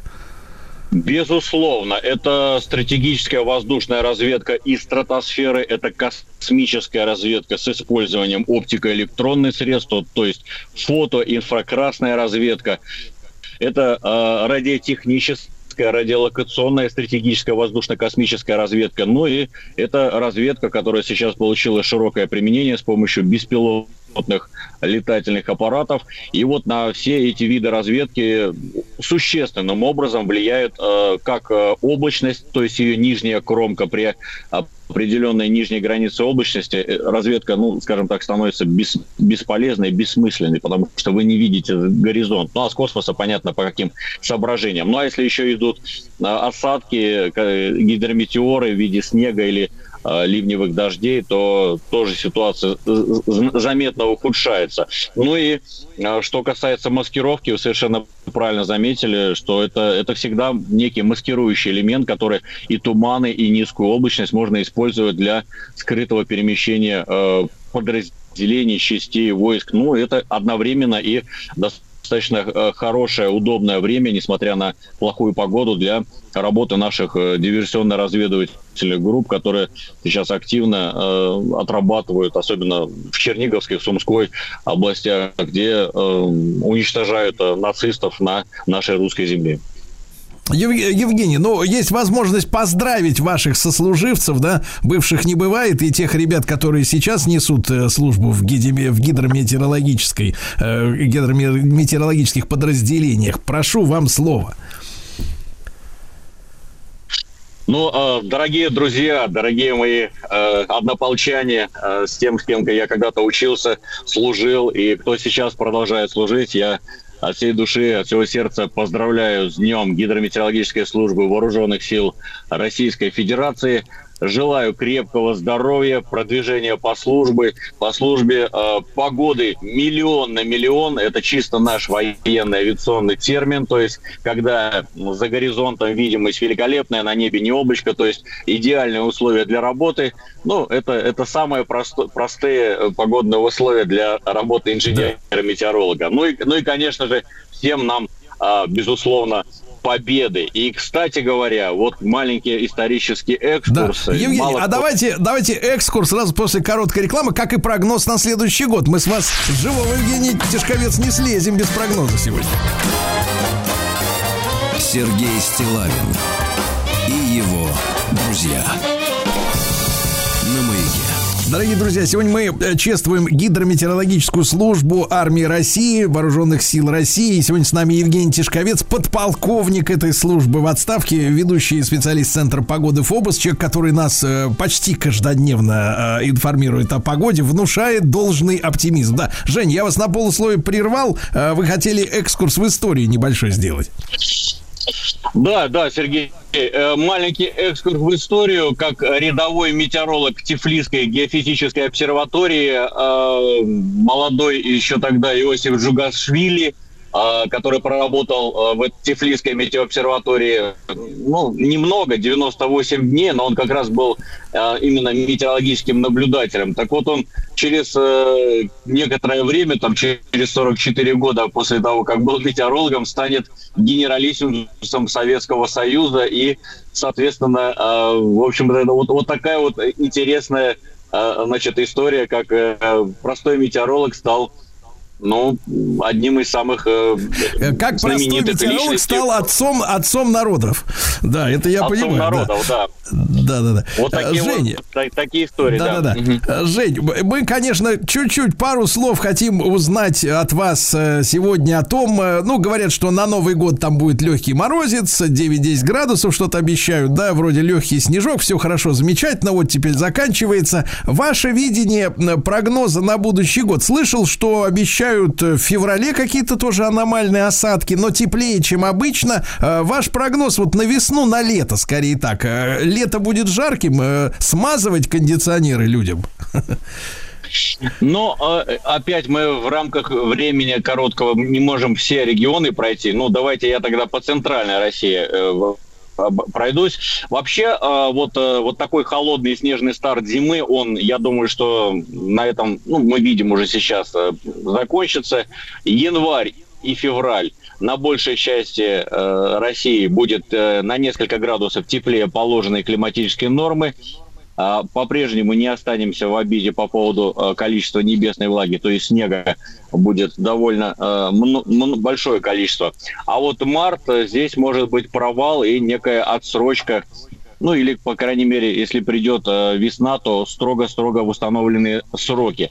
Ну а дальше апрель э, теплее нормы на 2 градуса, май на 1-2 градуса теплее нормы, ну и июнь, июль, август, по моим оценкам, не вижу каких-то э, серьезных аномалий, то есть это будет не супер жара, не э, какое-то про- холодное лето, нет, это, это примерно рядом с нормальными климатическими показателями, но чуть-чуть теплее, чем оно должно быть. Ну, я думаю, что это примерно как вот лето минувшее, вот, вот примерно вот такой расклад на долгую перспективу. Если говорить о короткой перспективе, то... Да-да-да, а короткой давайте, конечно, Жень, да, пожалуйста. Да, а, а короткой, но мы находимся в состоянии такой слабой оттепели, которая с наступлением следующей недели все-таки, ну или даже уже с воскресенья, а, сменится слабыми минусовыми температурами. Но каких-то таких мощных морозов не вижу на горизонте. Действительно, до конца недели э, очень мягкие, до кон- конца года очень мягкий температурный режим, но очень неустойчивый, то, то минуса, то ноль, то слабый-слабый плюс. И, по всей видимости, мы как раз и войдем э, в январь с около нулевыми температурами. Э, ну, по поводу осадков там на Новый год сейчас я бы не стал об этом говорить. Э, надо подождать дней 5 как, э, до того, как э, наступит А лучше на следующий 10, год. да, лу- лу- лучше 10, да, посмотреть, как оно 2 января назад обернувшись было. Жень, а, вопрос такой, если зима такая ра- радует нам больших, нас большим количеством осадков, можно ли прогнозировать и тоже такое ливневое, м, дождливое, такое вот лето, весну, А будет ли больше воды с неба летом? Так, но если говорить про март, то в рамках нормы апрель тоже близко норма. А, Несколько засушливый будет май с дефицитом осадков где-то процентов на 20-30.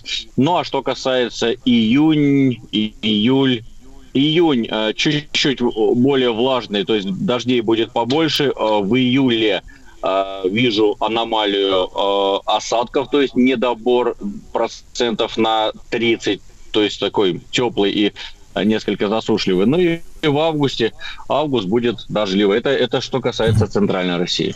Когда Тишковец говорит «вижу», я представляю, как он всматривается в волшебный шар, который проецирует будущее, да. Евгений, а вы вот, вот э, э, многие были удивлены такой снежной, э, снежной зиме нынешней, да, причем даже выпало-то уже в ноябре, то есть мы уже в декабре вкатились уже со снегом э, с, резко, да, причем э, при одновременно сентябрь был невероятно теплым летним месяцем в этом, в уходящем году, да, ну просто как будто четвертый летний месяц такой теплый, приятный, ну, если ночные температуры не рассматривать, то было совершенно замечательно здорово. Это тектонические сдвиги климата, либо, как вы думаете, просто, э, так сказать, природа немножко пошаливает, но, в принципе, о каких-то э, изменениях глобальных пока говорить рано, ну, положа руку на сердце.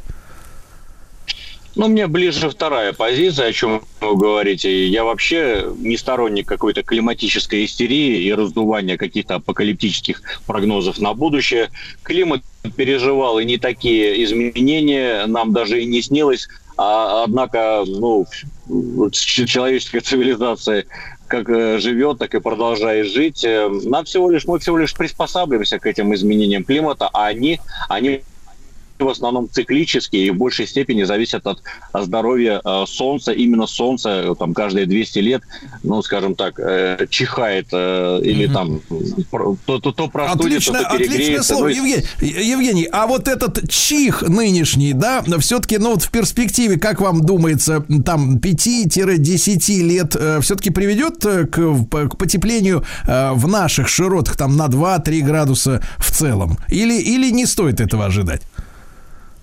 Ну, а то, что климатические модели э, в один ряд э, выбрасывают э, такие значения, но они говорят о том, что где-то до 30-35 года мы еще будем по инерции температура будет повышаться, вот, угу. после чего пойдет, пойдет спад. Но опять мы уже превысили там 2 градуса над тем, что это было в там, до 1900 года. То есть потепление идет, но его темпы все равно постепенно уже ослабевают, и мы это будем чувствовать еще до 30-35 года, по крайней хорошо, мере, по хорошо. нашим моделям. Е- Евгений, как всегда, вам огромное спасибо и за оптимизм, и, и за вообще за выправку. Евгений Тишковец, ведущий специалист Центра погоды ФОБУС, товарища подполковника Тишковца, а также всех служащих нашей гидрометеорологической службы на Вооруженных сил России. Мы поздравляем сегодня с праздником, товарищи. Всего вам самого доброго, друзья.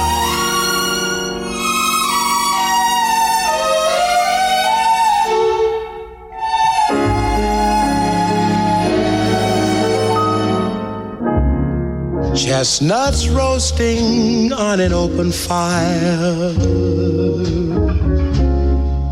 Jack Frost nipping at your nose.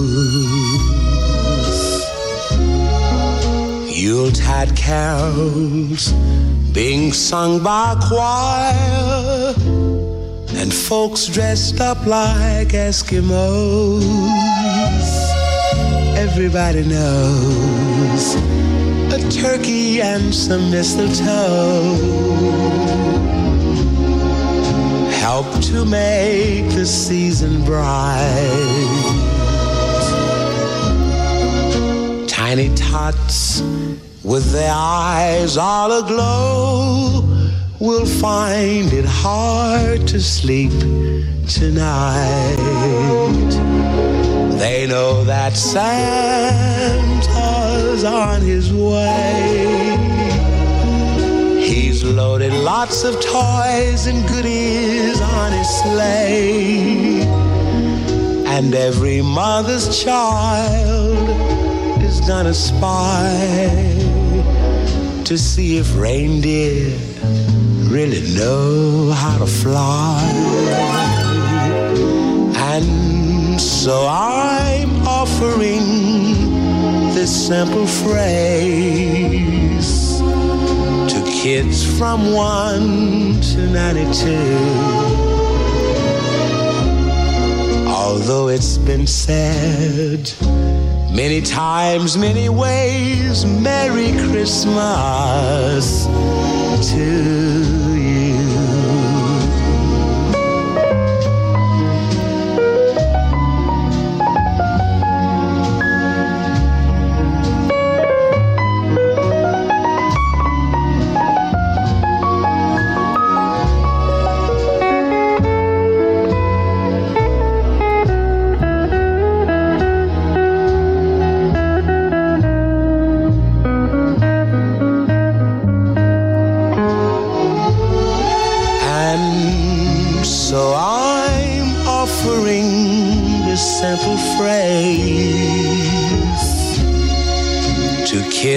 from 1 to 92. Although it's been said many times, many ways, Merry Christmas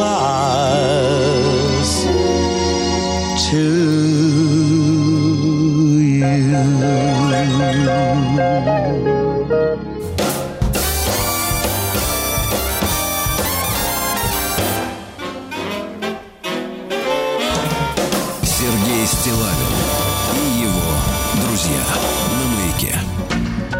Дорогие товарищи, я посмотрел материалы, вот, и понял, что э, перед нами ведь э, последние выходные для того, чтобы успеть э, приобрести подарки для близких. Владислав Александрович, кстати, для вас я уже приобрел подарок. Да. Предвкушение, да. Неправильный ответ. А я давно для вас приобрел. А, вот это хорошо. Так Очень давно. а, Вместе с этим пробки возрастают. Говорят, что как раз заторы с 22 числа по московским прогнозам, хотя, с другой стороны, стало на 4% меньше автомобилей. Я подумал вот о чем, друзья мои. Выбор подарка, да, это вот как бы какая история-то? Она трудная. Конечно, у многих соблазн вручить деньги. Но, Владислав Александрович, дарить на новые деньги, на Новый год деньги, это я посчитал, что, во-первых, это дорого. Это дорого и пошло. Да. Но когда, Дорого, а когда что- нет идеи? Ну, посмотрите, ну, посмотрите, смотрите. Ведь нам что говорят? Что э, цена подарка на Новый год в- там в районе 3-5 тысяч рублей, да? Ну, представьте себе, вы дарите человеку конверт, а там 3-5 тысяч рублей. Ну, такая пощечина. Ну, да. нет, ну, хорошо пятисотками где-то, или сотками Нет, хорошо, если мелочью.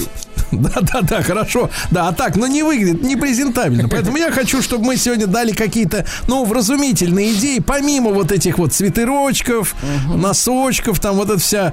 э, Я, вы знаете, я рассказывал об этом в эфире, я до сих пор не могу справиться вот э, с, не могу закрыть этот гештальт, когда мне на Новый год мои родные родственники, Так. знаете, что подарили? Ну-ка. Сепаратор для яйца. Слушайте, ну это отвратительно. Это просто... Да, мальчику маленькому, хорошенькому, кудрявому, как сейчас. Толком не Подарили? сформировались как человек. Да, и я вот, я даже не знал, что с ней делать, с этой штукой. Представляете, человеку да, такую головоломку засунуть? Я до сих пор, может, думаю об этом. Да, сегодня с нами Виталий Гайдунько, владелец рекламного агентства «Эдмос» э, с 2006 года. Видите, какой э, ветеран, можно сказать, этого дела. Занимается бизнес-подарками, иначе это называется мерч.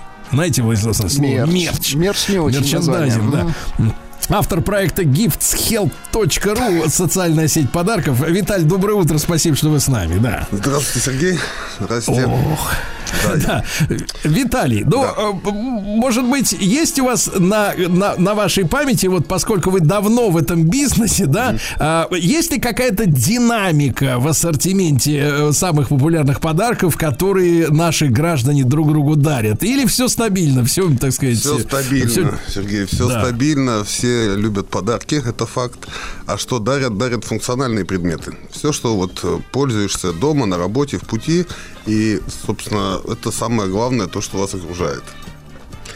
Слушайте, а как это бьется вот э, э, с тем, что действительно объявлена примерная сумма подарка, на которую люди готовы раскошелиться в этом году, и ожидание, как я понимаю, смартфона? Вот за трешку-то как его купить-то, родимого? Ну, никак. Никак. В общем, э, сумма подарка определяется исключительно вашей зарплатой. Вот. И у кого-то 3 тысячи, у кого-то 5, у кого-то 10. Ну, вот мы проводили социальный опрос, сколько в Новый год потратят денег э, люди. Так. И увидели, что 10 тысяч, 10 тысяч на семью. Средняя зарплата там получается разная. В регионах, понятно, чуть-чуть подешевле, а Москва три- тратит на Новый год 10 тысяч. Можно так Ну, сказать. это имеется в виду стол только, да? Ну, да, да. Нет, это подарки, подарки. А, подарки? А, это Именно подарки? подарки, да. На сумму 10 тысяч рублей. Ну, в среднем Это- идет именно так. Но десятка это на всю семью или каждому на десятку? Боюсь, что на всю. Ну, все. Собирательный всё. То образ. есть- 10 тысяч. Да. Собирайте. Хорошо, Виталий, ну тогда надо как-то крутануться, понимаешь? Да, вы, вы опять же, вы сказали, что хочется что-то такое, что можно использовать в дороге. Вот я, я не знаю, как использовать сепаратор для яйца. До сих- в до сих дороге. пор. В дороге тем, более. Вообще зачем? Видимо, кто дарил вам. Я когда, Виталий, я когда жарю, видите ли, я прекрасно, кстати, готовлю. Это не самореклама, это факт. Э, Когда жарю себе яишенку, да, потом, чтобы его заточить там с авокадкой, там с помидорчиками, все дела, вкусно. Хорошо, рекомендую. Э, Значит, чуть-чуть соли. Э, э, Я же не сепарирую. У меня все как бы вот оно все, все живое. на экране. Все на сковородке. По поводу еды, вот один из популярных подарков это тарелка в виде лопаты. Вот набрала больше максимальное количество лайков, а, где можно, собственно, разложить стейк а, и какие-то фруктики. Вот тарелка в виде Она, лопаты. она из чего сделана-то, Виталий? Металлическая, металлическая. Не То есть это лопата на стол, да? Да, лопата на стол. Да, вот А ручка? И у нее еще и ручка есть, наверное. А, ну, для того, чтобы донести до стола, есть. Но для того, чтобы носить и бегать с ней, скажем, по лесу, нет, Ну, конечно, нет. не убрать. Нет. Так, хорошо, это трешку стоит? Нет, это стоит 1221 рубль. Нам подходит, берем. Так, отлично, Это лопата. оригинальный подарок. То есть стандартные предметы, но в какой-то Так. креативной подаче. То есть всё идет Отлично. Итак, лопата 1200. для, для стейка или вообще для еды, да? Например, Так, ваза, э, э, ваза в виде сумочки. Если не хватает на сумочку какую-нибудь там Шанель или что-то еще, вот вазу в виде сумочки. Ну, Вот каких-нибудь набрала- тысяч, так, 900 рублей, да? Сколько Нет, стоит ваза? 2551 рубль всего. Да, класс. Да, вот прям можно покупать прямо сейчас. 39 лайков собрала. Так, а что туда можно вставить в эту сумочку? Положить. Цветы. Цветы. Исключительно цветы, желательно живые. Кстати, знаете, вот э, цветы это неотъемлемая часть подарка. Как выбрать э, цветы, цвет цветов для девушки, ну, малоизвестный. Так. Ну-ка. Уникальный способ. Малоизвестный, который может затесаться на Новый год, да? Да, да, да. А, Вы посмотрите, какой э, цвет чехла ее телефона. И сразу вы поймете, или какой у нее макияж. Ну, бывает, что вы не знаете девушку или недавно знаете. И вот, собственно, Например, зная ее, зная цвет да? чехла, вы знаете, какие цветы дарить девушке. Вот такой лайфхак. Слушайте, ну так, погрустнело немножко, хорошо. Сергей вспомнил чехлы, которые он видел. Вот сейчас Нет, э, э, популярный еще э, Так. подарок шальная императрица бокал для вина. Так. Вот, на нем написано шаль- нет обычный для вина э, шальная императрица написано. Или вот у нас там мы делали подарок клиентам, написали слезы конкурентов. И вот такие обычные Это товары. водочный набор, да, наверное? Нет, тоже для вина. Вино более популярно сейчас, по крайней мере, в Москве. То есть они кровавыми слезами, да, плачут. Можно так сказать. Так, Виталий, а э, мы в этом смысле, вот Россия отличаемся чем-то э, по-прежнему? Не, не отличаемся от э, там европейской э, Ничем не цивилизации? отличаемся. Всё Ю- одно то же, Европейцы бодяга, нас э, в том числе научили, и мы дарим то, что, то же самое, что дарят они. Но у нас даже лучше, у нас более креативный подход, скажем так. А есть что-то вот действительно то, что наши придумали люди? А, именно придумали. Ну, знаете, самое... Отличный вопрос. А именно придумали? А я скажу так, у нас, э, обидно у нас было. очень хорошо придумывают, вот есть обычный стандартный знаю, Надписи, да? кружка, да, вот надписи, креативную подачу, и вот это да. Вот с Они технологиями у нас еще не очень пока, а вот э, с идеями надписи, с идеями каких-то оформлений, упаковки, составления наборов, здесь у нас все прекрасно, и мы точно впереди планеты всей. Нам А может завидуют вот, и э, китайцы, и европейцы, и все-все-все. Виталий, а может вот человека, вот некоторые же люди по-прежнему ходят на Новый год в гости, да, есть и такие. Бывает такое, да. Это кто не хочет сам готовить, они, соответственно, Отчаянные идут э, э, к другим, да, подхарчиться. А, Не оскорбит ли то, что ты пришел с какой-то кружкой? Ну, Куда ставить уже некуда эти кружки? Ну, знаете, как вот есть такой говорили, что плед уже старый, старый банальный подарок. Знаете, я Так. 17 лет занимаюсь подарками. Вот у меня дома Да. нету лишнего пледа. Вот есть у вас лишний плед дома? Для вас нет. Вот так я знал. А Говорили, дружественная радиостанция. Нет, нет, радиостанция дружеская, ведущие паразиты. Понятно. Да. Так что, э, конечно, кружка бывает разная, и мы постоянно это используем, они постоянно бьются, с ними что-то происходит, поэтому э, вот сам себе я кружку уже покупать не буду. А так мне ее кто-то подарит, если она будет оригинальная, интересная или э, отличаться размером, как-то выделяться среди остальных. То есть Да, как- и по цене какая вот цена? У вас всегда, значит, я заметил, не круглые цифры какие-то такие. Чтобы запутать хотите. Цена Да. кружки, опять же, если это, это диапазон очень большой. Если это промо-кружка, то есть это может от 100 рублей быть. Если это кружка какая-то интересная, с каким-то эгогей, загогулинкой какой-нибудь, с хохломой, то она может стоить и 10 тысяч. Все зависит от, э, опять же, уровня вашего дохода. Под любой кошелек можно найти любую кружку любого размера, э, любого цвета. Это пожалуйста. Да вы что? Виталий, я уловил в вашей речи, э, извините, если как-то затронул лучшие чувства относительно пледа. Конечно, найдется плед, конечно. Вернулись, да, все-таки к этому? Да, но я, но я так понимаю, что плед, стало. в принципе, э, даже и с пледом еще не стыдно прийти, да? Ну, плед-то людям неплохо. Конечно, конечно. Сейчас пледы же какие бывают? Раньше был просто плед красный и зеленый, а сейчас пледы. Вот мы в прошлом году дарили клиентам а, плед, который светится в темноте. О, вот есть да вы такое, что? да. То есть он Но он безопасен. Человека, для здоровья. Безопасно, конечно же. Но светится. Ну, светится, да. А что, светится. как он светится? Вот по технологии я вам сейчас рассказывать не буду.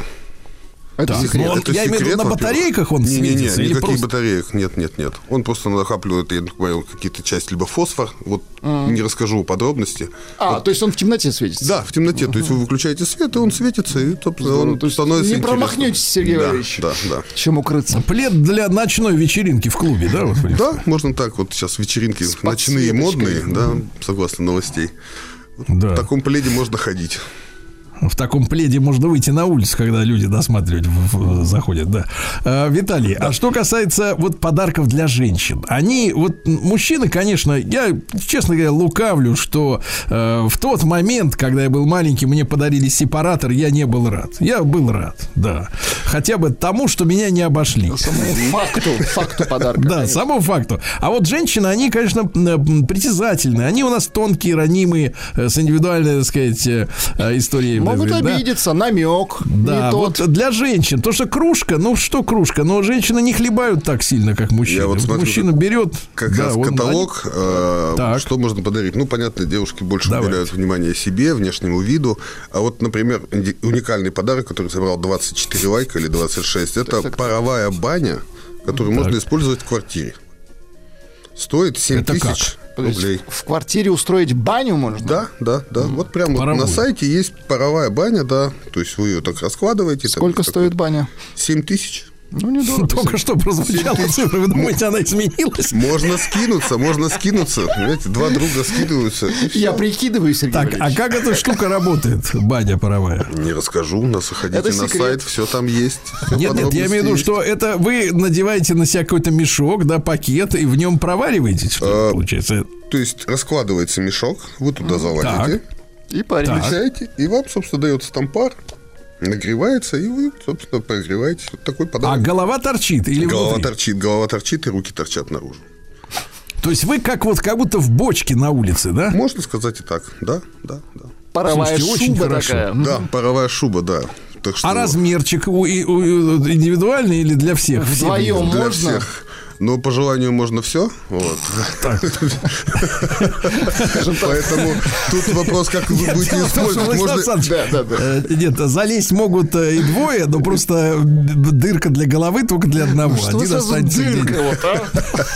А там, скажите просто, Виталий, Виталий, а там, э, да, Виталий, просто, а там манжеты, да, герметичные, чтобы пар не выходил, все, Да, да, да, конечно. Ну, может быть, не, не совсем герметично, да? Иначе бы, То думал, стоило не иначе 7 бы тысяч голова рублей, а не вы- 207 не тысяч. вылезало бы. Но все замечательно, про- можно прогреться. Я вот всё сам хочу купить, протестировать, вот, и выложить. Но не это. могу, да? По- Нет, могу, могу. Я думаю, По что... моральным принципам не можете.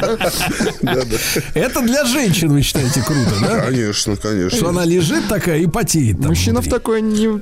А, кстати, погодите, не обязательно лежать, можно стоя стоять, правильно? Мо- Можно же в коридоре выйти попариться. Можно. Мо- Ну, вариантов, где попариться и с кем или как. У нас очень много сейчас, особенно перед Новым годом. Поэтому здесь фантазия ваша не ограничена совершенно. Какая, какая безумная глупость, да? Ну ладно, хорошо. Прекрасно, прекрасно. А так, кстати, хорошо. Это порадует, конечно, женщин. Порадует, да, Абсолютно что она точно. стоит и... э, Да. Хотя, хотя, с другой стороны, конечно, жалко, что есть отверстие для головы. Она же еще разговаривать будет. Представляете, да- дарите, говорите, вот теперь ты Ну, попарься. Ну, как закрыть рот, это уже есть другие варианты.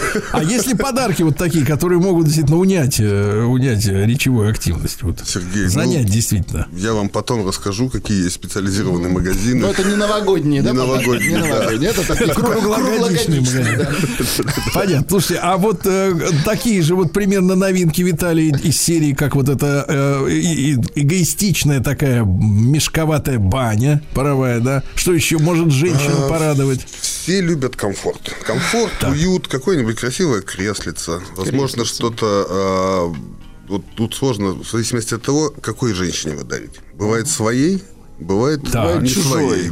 Поэтому тут очень важно смотреть. Вариантов могут быть очень много. Здесь нужно, собственно, смотреть на ту, какая девушка. Как- чему он уделяет внимание. Вот мы э, сделали сейчас э, градацию, когда есть типажи людей, типажи Так, девушек. так, так. То есть поиск по типажам. Ну, Как вы можно э, типажи привязать к чехлу от смартфона, чтобы сразу не обломаться? Это разные вещи. Не пытайтесь связать все. Это отдельно цветы. Так, а давайте какие вот какие типажи-то давайте сравним. Вот сейчас я прям захожу на сайт. У нас типажи женщин. Пупу. Так. Так. Так, во-первых? Так, Типов. значит, э, кому выбираем? Так. У нас, правда, только мама и муж.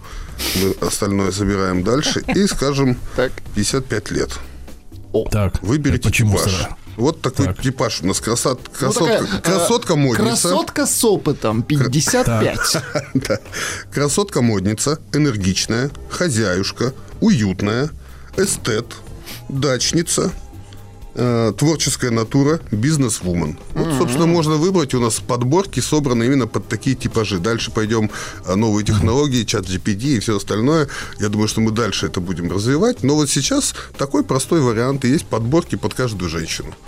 Сейчас у нас только муж и жена, а дальше будем делать это все более прогрессивно и для всех возрастов. Э, э, Надеюсь, не будете. Виталий, э, Виталий, а что касается детишек, да, детишки, они же притязательные, да, и причем, если женщина, может, как-то подумает худое, но не сразу скажет, то дети сразу могут а, как-то вот заявить, что не то принесли. Есть что-нибудь тоже такое креативненькое, но вот не, Но не сепаратор. Вот я Да. э, с сыном э, сидел и говорю, давай зайдем, выберем твой возраст и посмотрим, что там выпало. Вот, что тебе понравится реально, что не понравится. Вот у меня сейчас уникальный подарок. Мне кажется, что каждый мальчик, например, должен иметь это в квартире. Есть баскетбольное кольцо небольшое, Да вы что? мячик, ну вот она вешается на дверь. Мне когда сын пришел, сказал, купи мне баскетбольный щит. Я говорю, ты что, с ума сошел, что ли? Ну как, куда где мы его будем? Ты же все побьешь, всю посуду. Нет, там, в общем, такой небольшой, э, небольшое баскетбольное кольцо, э, маленький мячик, который, ну, вряд ли что-то заденет. Необычный баскетбольный мяч. То И есть вот он- нано-мячик? Нано-мячик, да. И вот, собственно, он играет в него постоянно. Вот постоянно. Что касается девочки, с девочками чуть сложнее. Поэтому я вот Так. а, либо спрашиваю, что она хочет, и дарю, либо, ну, мама, скорее всего, больше знает о том, что нужно девочке. Поэтому здесь вариантов очень много. И все зависит от кошелька, от вкусов, от предпочтений, потому что дети, они же тоже максимально разные. Кто-то очень активный, ему нужно одно. Кто-то любит а, играть в настольные игры, кто-то любит, э, не знаю, читать Я книжки. понимаю. Вариантов Виталий, очень я много. вот э, скажите, пожалуйста, а есть ли у вас э, какой-то креативный э, конверт для денег все-таки? Если вдруг кольцо некуда вешать и мешок вот этот вот паровой некуда ставить, да, Креативный то- конверт, кстати, Сергей, я надо это сделать. Есть много таких О. конвертов, но вот у меня такого не было, к сожалению. креативный конверт. Можно Да, положить Виталий, книжку. смотрите. Смотрите. Вот надо так. патентовать. Причем который не вскрыть никак. Он просто не вскрывается в принципе. Причем можно на бумажке написать сумму, да, и даже не обязательно деньги туда класть. Конверт с деньгами. Нет, там этот цифровой замок с подбором кода, и пусть сидит там до, потери пульса. Да? А, Виталий, ну вас с наступающим Новым годом. Спасибо вам большое, что вы к нам пришли. Виталий Гайдунько, владелец рекламного агентства «Эдмос», 2006 занимается бизнес-подарками. Спасибо.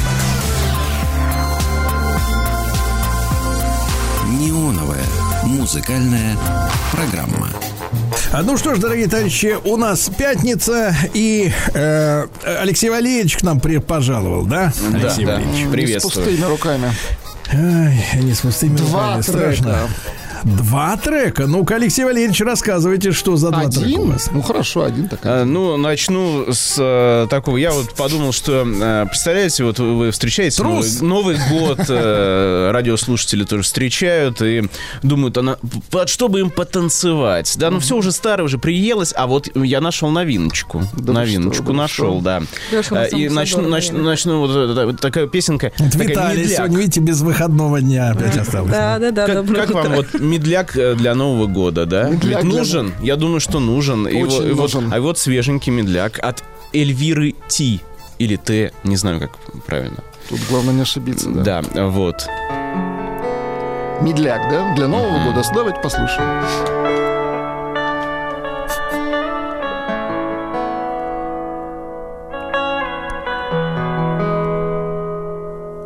Надеюсь, Новый год А меня опять от кристалл расплющило И в ноль-ноль я уже в ноль. Я уже ноль. С кем встретишь, тем проведешь. Реально рабочая схема. Где-то уютно с близкими. Мы же не богема. Все светятся сегодня Будто свечи на торте. Хотя ни у кого нет дыры И мы не на курорте. Сегодня ночь волшебная Все желания сбудутся Несмотря ни на что Сегодня все Вот если бы я, Алексей Валерьевич, был Дедом Морозом и пришел в гости к девочке, которая так разговаривает, я бы ушел с полным мешком. Он бы ушел с дыры. В мешке дыры была бы. Большая такая. Потому что, потому что Дедушку Мороза и праздник надо ждать радостно, а не... Да, У вот нас все-таки есть да. да, второй трек, Сергей Валерьевич. Давайте второй. А вот теперь как раз давайте. радостное. Ну, когда же медлячок потанцевали, можно уже и побеситься. Вот. И группа Да замечательная. нет, не потанцевали, а слегли. Ну, может быть, да. А, ну, ну, а вторая группа называется «Матрешки». «Матрешки». Иван Васильевич меняет профессию, а мы в это время нарезаем салат. И по иронии судьбы мы по нужным адресам мы верим в чудеса, а не слезам. Иван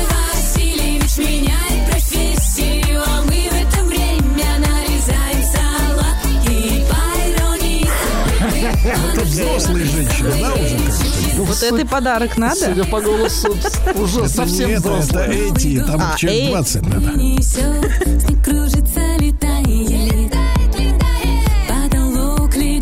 Эти уже Мы получили. дружно все.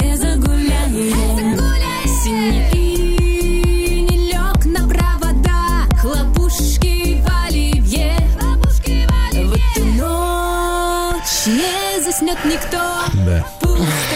Почему-то вот нет Понятно. новогоднего чего-то, настроения у них нет. Они просто... Новогоднего нету. Давайте, хорошо, давайте Виталию возьмем. Может, она подготовилась. Нет, слушайте, у меня тоже Нового года даже не пахнет пока. У меня, видите, выходного не дали. Поэтому Вы свой отгуляли в сентябре.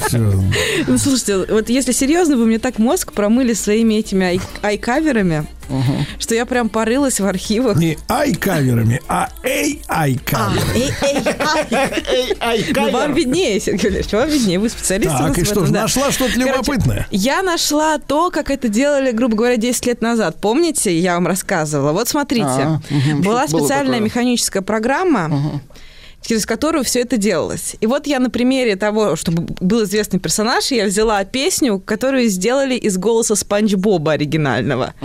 На Ну, типа зас- засэмплировали. Да, там очень сложно. Там вырезали, сделали войсбанк по Давайте буквам, по послушаем. голосам. Да, там очень сложно. И наложили на японскую песню. Наслаждайтесь. Это 90-е. Нет, это А, 2000 современная? 2015, по-моему. Вы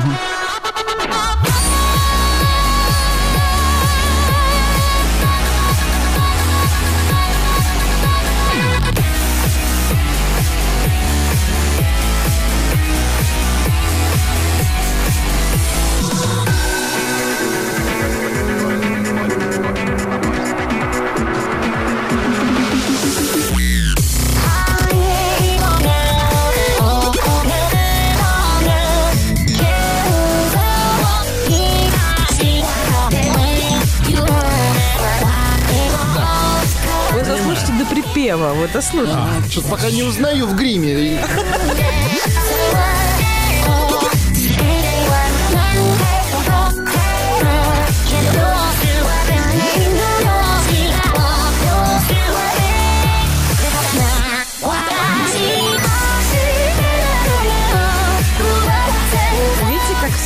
Криво по но они старались, а теперь все красиво делают. Э, Взяли неизвестную для нас песню и неизвестно, как э, Ну да. Спанч Боб говорил на английском, потому что у нас все в переводе, да. И вот получилась чудесная механическая песня. Да, Владислав Александрович, механик да. абсолютно. надо спасать положение. Ну, давайте Пока попробуем. все очень плохо. Давайте попробуем. Пластинка новая, 2023 года. Э, артист мега известен. Пластинка Так. называется Эдит Пиаф Симфоник. Ну, насколько Так. вы понимаете, это обна- обновленные песни легендарной Эдит Пиаф. А, идея в чем состояла? Тех, кто придумал эту штуку. То есть исправили картавость, что ли? А, смотрите, не про, это не просто реставрация вот ее старых записей прошлого века, а э, попытка поместить э, ее голос в современные симфонические оркестры с современным звуком, вот как сейчас Так. пишут. Занимались этой историей целых три оркестра. Как сейчас И- пишут не трепку, да? да, да, абсолютно точно. Целых три оркестра э, записывались специально для этого, сводились на Эбби Роуд. Целый коллектив э, звукорежиссеров работал над этим. Не обошлось и без вашего любим- любимого искусственного интеллекта. Он отделил старую аранжировку от голоса Пиаф. Ну, давайте посмотрим. Так, А, я, чтобы давай. вам было более нагляднее, я подготовил э, оригинальные версии. То есть те, которые достались Ну, нам, конечно. скажем так, с прошлого века. Да, по чуть-чуть. Это мы сейчас оригинал слушаем. Чуть-чуть, просто вспомнить, как это звучало.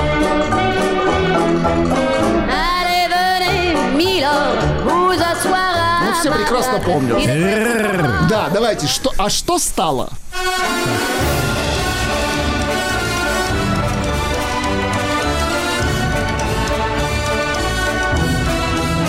Allez, venez, Milord, vous asseoir à ma table. Il fait si pour moi dehors.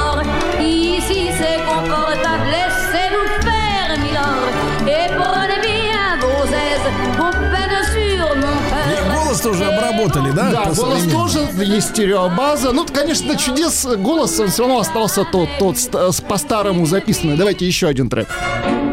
Это оригинал. Cet air qui m'obsède jour et nuit. Вот здесь слышно качество Cet air n'est pas né d'aujourd'hui. Новая версия.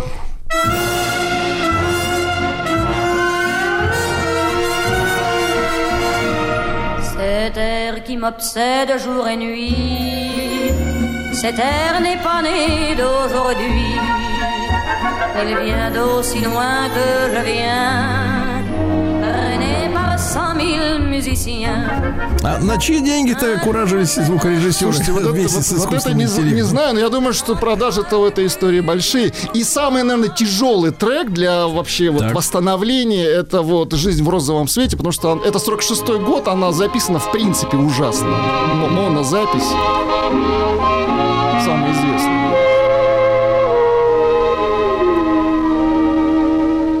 Des yeux qui font baisser les miens, un rire qui se perd sur sa bouche. Voilà le portrait sans retouche.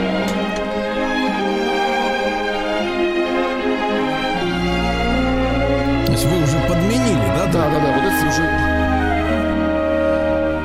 Des yeux qui font baisser les miens, un rire qui se perd sur sa bouche. Voilà le portrait sans retouche. de l'homme auquel j'appartiens. Ну, чудес здесь не произошло, но оркестр, конечно, по-новому.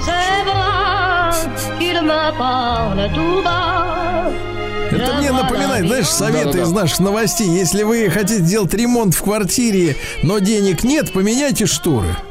Ну, по сути, да, если так, примитивно. Как будто немножко теряется на фоне этого объемного звука голос.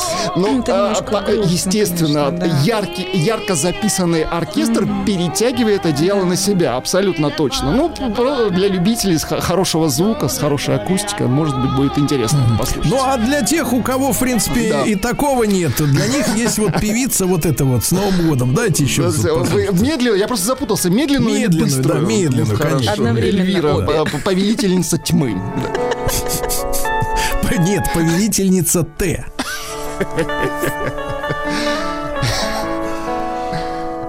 Так, ребят, с каким настроением нельзя встречать Новый год? Давайте. Надеюсь, Новый год будет лучше предыдущего Хоть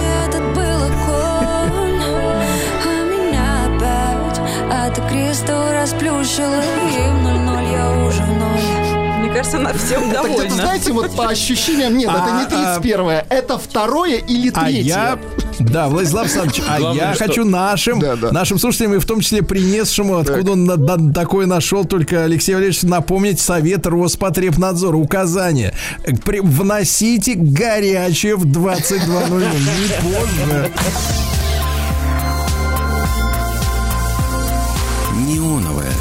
Музыкальная программа. Ну что ж, дорогие товарищи, а дядя Сережа, дедушка Так, Сережа, принес так. вам сегодня лирику настоящую. Да. Очень И вы знаете, Владислав Александрович, Да. немножко пару слов буквально, Давайте. да. Э, Имел приятное знакомство. Извините. Не надо хмыкать. Из- Извините, извините. Не И сдержался. как человек эмпатичный, конечно, ты всегда спрашиваешь у своего визави, ну а вы какую любите музыку? И в ответ на это, так сказать, э, получил трек, с которым хочу, которым хочу с вами сегодня поделиться, потому что меня впечатлил. Это португальская певица. Так, уже Зовут ее. Дульси Понтеш. Вот. И вы знаете все Цезарию Ивора, которая была из Бразилии. Но она старенькая была, да. А этой женщине ей чуть-чуть за 50. Она поет музыку, э, песни в стиле фаду. Это, ну, скажем так, у португальцев у них есть э, такая национальная тоска по той эпохе могущества, во время которой они открывали новые миры. Португалия сжалась до маленькой страны, у которой теперь нет колоний, а вот в народе есть такая тоска по тому могуществу, которое они же открыли Америку, португальцы именно. И, соответственно, э, вот эта тоска, она выражена в этой песне. Давайте послушаем, помолчим, послушаем. Вот я уверен, что вас захватит. Да. На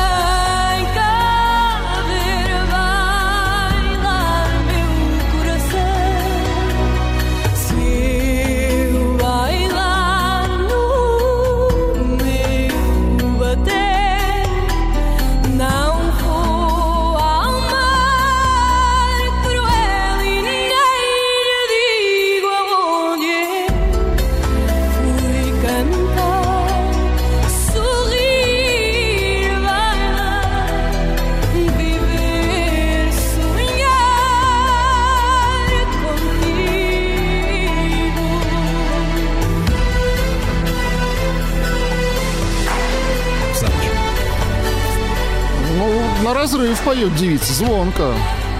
Ну, давайте чуть-чуть еще послушаем.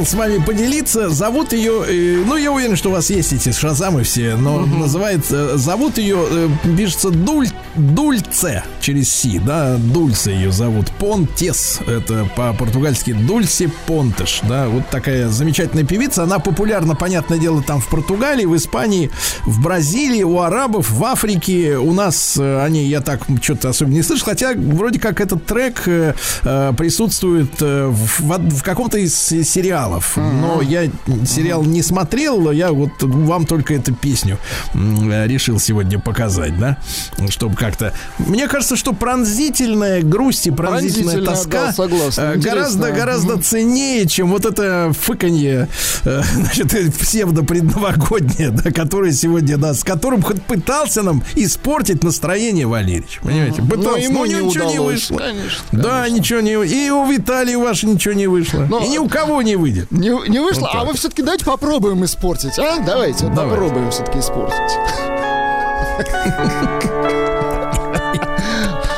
Надеюсь, не удастся.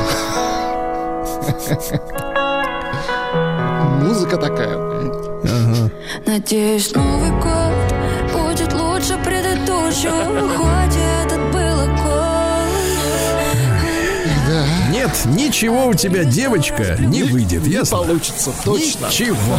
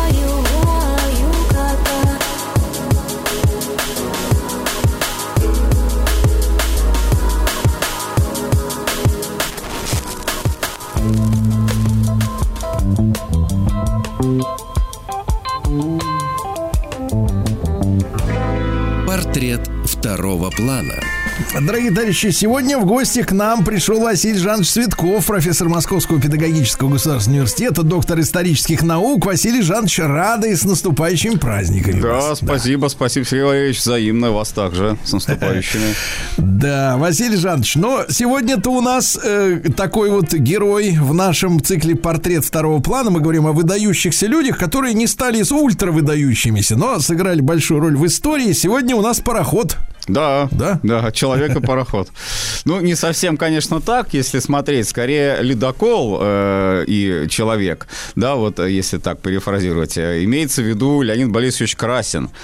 А человек, который, ну, очень заметной был фигурой вот в советской иерархии а, правящей, если так сказать, вот на рубеже как раз десятых и двадцатых годов, то есть период окончания гражданской войны и переход к НЭПу, а, становление новой уже советской экономики. И вот э, как раз здесь, наверное, он был самой такой заметной фигурой в плане публичности. А Почему? Потому что, конечно, тут и с ледоколом знаменитым, вот этим, бывший Светогор, кстати сказать, это, в общем, не построенный изначально э, в советский э, ледокол, а бывший, э, бывший царский ледокол, имперский. А, Эта эскадра была вот как раз ледоколов такая на Белом море. И вот он оказался, этот Светогор, э, во время гражданской войны в Англии, и Красину удалось, вот это был один из таких интересных тоже эпизодов его деятельности, удалось этот ледокол вернуть уже в Советскую Россию, за что, собственно говоря, этот ледокол и был переименован э, в честь от э, товарища Красина.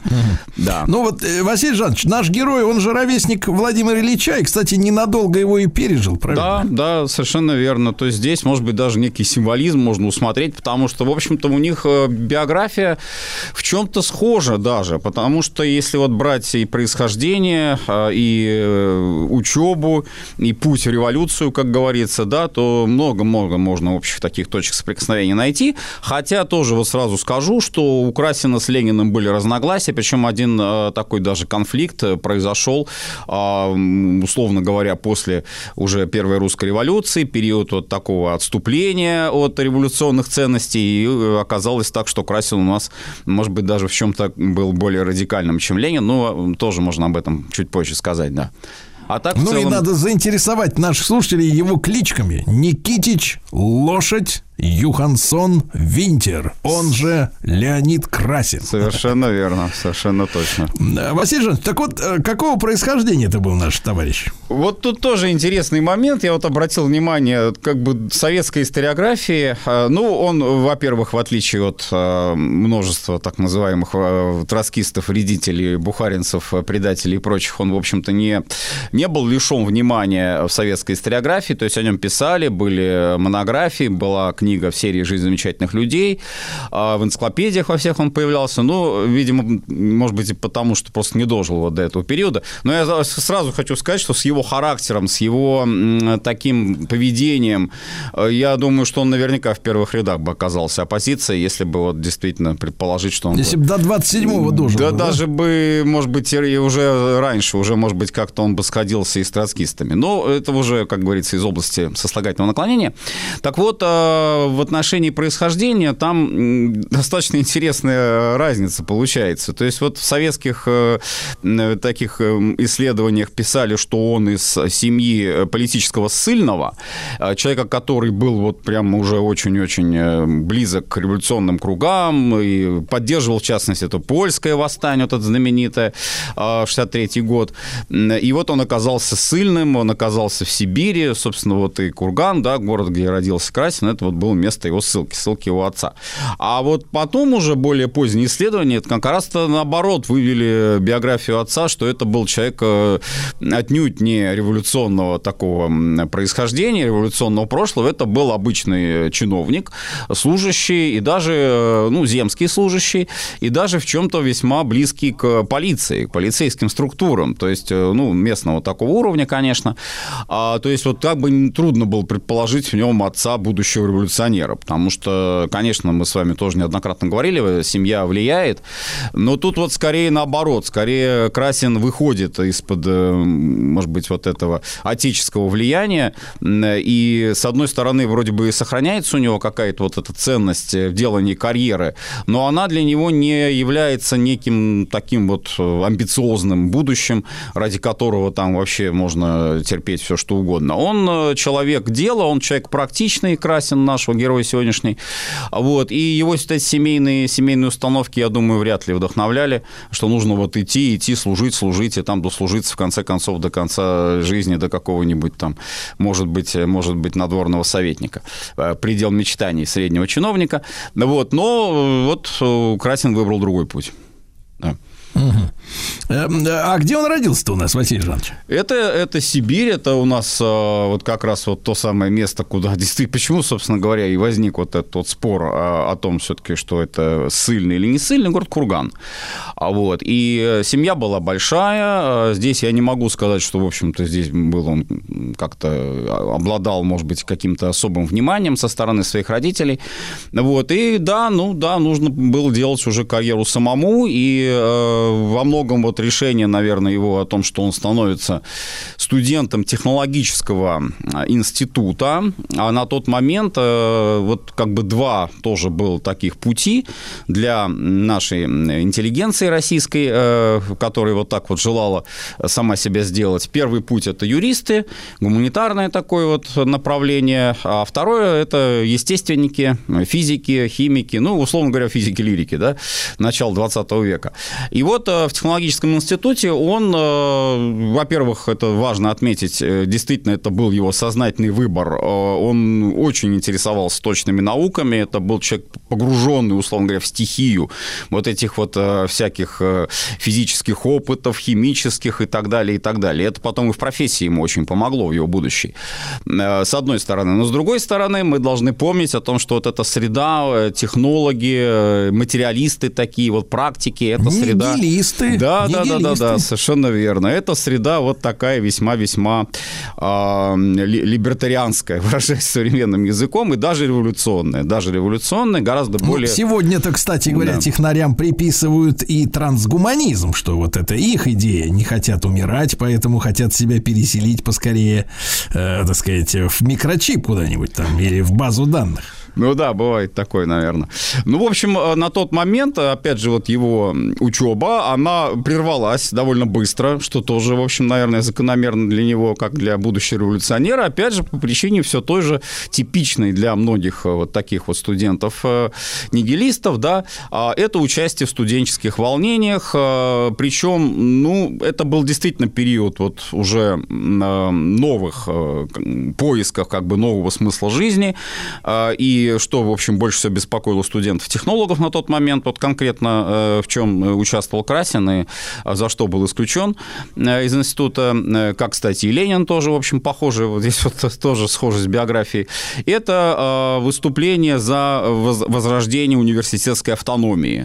На момент от правления Александра Третьего университетская автономия уже не существовала, а это выборы ректора, это выборы ректора, это выбор учебных программ, то есть то, что было раньше, там еще со времен Александра Первого, да, потом это было признано опасным, ненужным, ну и вот студенческое движение, ну, у нас, в частности, выступало вот за а, возрождение, возвращение этой автономии. И причем, что интересно, здесь как раз у студентов-технологов поддержал профессор Менделеев. А, При всей его, вот, может быть, в какой-то степени не, не ангажированности с точки зрения революционности, но вот, э, вот в этой части он их требования поддерживал, ходатайствовал за них. Ну и, кстати сказать, тоже потом в знак протеста, что студентов исключили, он тоже а, уволился из а, преподавания вот в этом институте.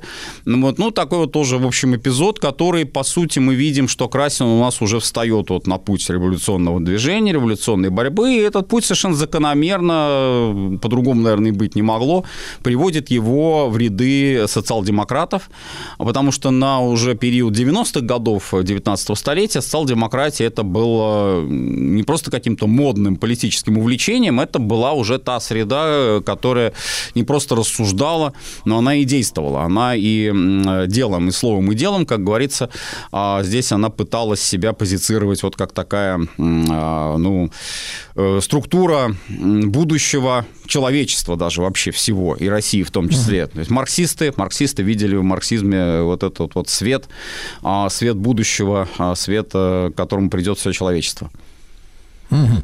Василий Жанович, а как-то вот личная жизнь сложилась у нашего героя? Или вот такой вот пламенный был борец? В общем-то, интересно у него сложилась личная жизнь, потому что вот тоже не совсем обычный у него был брак первый, а брак у него был... Не совсем обычный? Да, необычный, потому что, э, во-первых, он со своей будущей женой был уже знаком, вот период э, Петербурга, но она э, замуж вышла не за него, но тоже была таких вот э, социалистических, социал-демократических убеждений. Потом она с мужем развелась, а, приехала, она жила за границу, у нее уже были дети, вот, и он э, совершенно ничтоже сумяшься с ней э, брак сочетается. Сошелся. Да, ну вот и э, создает семью. Потом, правда, он разошелся из-за уже революции, там после 17 года как раз супруга вот именно ту революцию, в которой она, может быть, мечтала, но она оказалась не такой, как, как мечтала, она ее не приняла, а вот Красин уже женился вторично.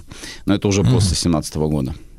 А чем он э, занимался-то? Вот, э, то есть я имею в виду в легальном поле. М, На что жил? В легальном поле очень интересна его биография. Вот то, что я тоже сказал, и у нас были примеры вот из наших э, прошлых э, программ, э, циклов. Это э, человек, который был профессионалом в своей э, деятельности, в своей сфере работы. Поэтому, несмотря даже вот на это э, революционное его э, занятие, революционную деятельность, он, э, условно говоря, всегда мог быть востребован. Он всегда мог найти себе работу, причем далеко не э, низкооплачиваемую. И вот э, к вопросу о том, что да, он э, не смог продолжить обучение в Санкт-Петербургском технологическом институте, но он заканчивает тот же самый технологический институт по схожей, по сути, программе в Харькове. Ну, это было более легко ему сделать. э, Провинциальный вуз все-таки на тот момент. И, э, в общем, он э, как бы обучение, образование продолжил. И он становится профессиональным вот таким инженером. Э, Причем э, передовых на, на тот момент технологий каких? Это э, электричество, электроэнергетика, физика. Э, И э, вот тут двояко тоже это все проявилось. С одной стороны, вот начинается первая русская революция. А, И Красин у нас входит, э, причем является таким достаточно активным участником боевой организации РСДРП. То есть это организация, это структура, которая готовит в том числе теракты. А, и... То есть мы-то обычно знаем, что эсеры этим промышляли, да? Не и как-то обычно боевая организация эсеров, но террористическое подразделение было и у большевиков, правильно? понимаю? Ну, они не возводили ни в коем случае террор э, в ранг какого-то метода борьбы, но Только если очень надо, да? Да, если необходимо, ну, допустим, там тот же самый экс, э, экспроприацию какую-то произвести, да, вот тут ради, деньги ради партии получить. Тут, конечно, вот у нас э, этим они могли заниматься. Кстати сказать, Красин был причастен, хотя это не доказано точно, но считается одна из таких вот версий, что Красин был причастен якобы к убийству Савы Морозова. А, И да, и то, что вот Сава Морозов э, завещание свое написал таким образом, что можно было потом а, получить его наследство, и наследство пошло как раз в кассу, в кассу большевистской э, партии а, будущей. Вот, так что вот тут вот э, тоже он себя проявлял, но а, если судить вот по описаниям тех, кто с ним вместе работал в период Первой русской революции, 5-7 годы, то есть это был человек, который, с одной стороны, например, очень тщательно, э, ну, не сразу, конечно, он это научился делать, он очень тщательно конспирировался. То есть и действительно несколько раз ему просто везло вот в прямом смысле слова, когда у него были улики, то есть вот полиция приходила с обыском, он их э, до каких-то вот мелочей буквально дело доходил, там мог, например, э, своей плем- племяннице дать конверт с компрометирующими его документами, племянницу как не трогали, девочка маленькая, там бегает, ну что, пусть бегает. Вот. А он э, в это время как раз вот как бы и уходил от э, прямого удара. А Другой был у него случай замечательный совершенно, он уже был э, арестован в Финляндии, финской полицией, но там помогла ему бюрократия вот эта вот не- неповоротливая, царская. Дело в том, что он был арестован, но явных улик того, что вот его нужно содержать там под стражей, не было. И пакет, который эти улики содержал, он пришел с опозданием в финскую полицию. Финская полиция его отпустила за неимением улик, а потом к ним уже вот этот вот пакет пришел, но было уже поздно. Красин уже был на свободе. Вот, то есть, э, ну, действительно, и человек, вот даже, кстати, потом он заметил вот, эту, вот этот изъян, наверное, э, полицейской системы Российской империи, а, который заключался в том, что при всех э, там определенных, конечно, достоинствах, но были недостатки какие? Был очень большой, большая забюрократизированность э, и мало, мало контактов между ведомствами. Что я вот имею в виду? Значит, он у нас э, эмигрирует, уезжает за границу, в Германии устраивается на работу, причем очень хорошо устроился, прекрасный, в общем-то, статус был, зарплата была высокая, а фирму Siemens.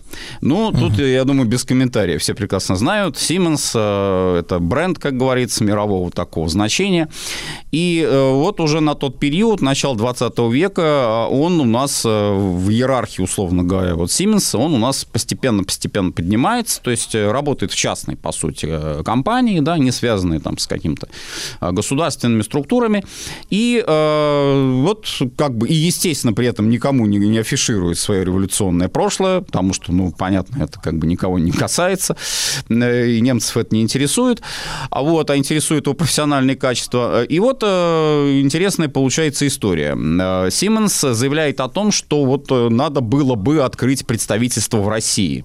Кого туда послать? Кого возглавить вот, э, представителем Siemens в России? Э, В Москве, в частности. И выбор падает на Красина, потому что это русский, русский иммигрант, немецкий он знает замечательно, русский он тоже знает хорошо, и технолог превосходный.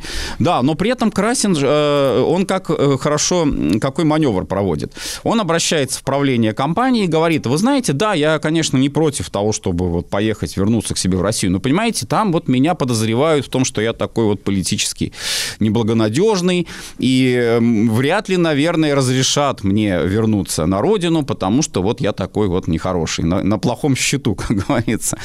И э, компания Siemens делает запрос э, как раз в императорские э, Министерство внутренних дел, и вот пока идет эта переписка, э, чуть ли что не год она продолжалась, э, в общем, в конце концов, что, кстати, тоже интересный нюанс, пришел ответ, э, который ну, примерно такого содержания, что господину Красину не возбраняется работать в частных компаниях. То То есть вот государственных ему нельзя, а в частных он может. И он у нас возвращается спокойно совершенно в Россию и, естественно, продолжает в том числе, помимо службы в Сименсе, в филиале российском, он продолжает у нас заниматься революционной работой. Удивительно. Василий Жанович Цветков с нами, профессор, доктор исторических наук, и сегодня биография Леонида Красина.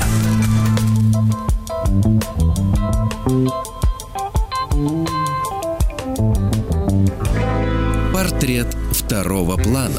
Э, Друзья мои, итак, с нами Василий Жанович Цветков, профессор Московского педагогического государственного университета, доктор исторических наук. И сегодня э, биография Леонида Красина, большевика, инженера. Э, Василий Жанович, э, Красин предрекал вот э, в революцию большевистскую, победу ее. Он был теоретиком или он был таким вот, вот какое он место-то в партии занимал? Что- Какова была его роль? Да, вот очень хороший вопрос, Сергей Валерьевич. Как раз хотел рассказать вот о том самом расколе, который, условно говоря, произошел у Ленина с Красиным в эмиграции еще. Дело в том, что после Первой русской революции, ну, довольно такие были распространенные э, сомнения в целесообразности э, вообще продолжения какой бы то ни было революционной борьбы, потому что, ну, налицо вроде как э, победа э, царизма, да, как говорили, и Столыпинские реформы, и что вроде как большевикам тут э, остается делать. Не, не на что надеяться.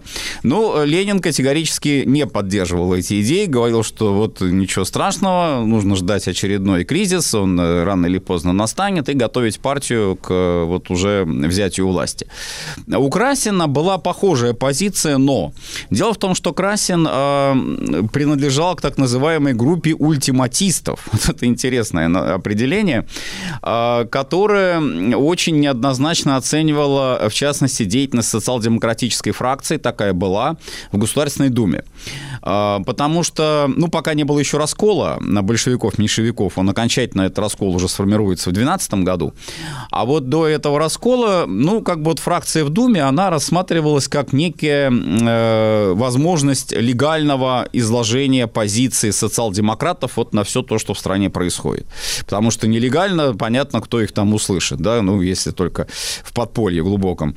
А вот легально, легально, да, вот можно через думскую трибуну что-то такое вот заявлять, обсуждать и так далее. Для Красина же, э, в общем-то, вот такого рода деятельность, она была, как на тот момент он полагал, очевидно, а, она была неприемлема по той причине, что вот социал-демократическая фракция в Думе, она должна полностью подчиняться э, ЦК постановлением Центрального комитета э, партийного, и никакой вот этой самодеятельности, никаких уступок там самодержавию она не должна делать, потому что это ее дискредитирует э, в глазах революционеров.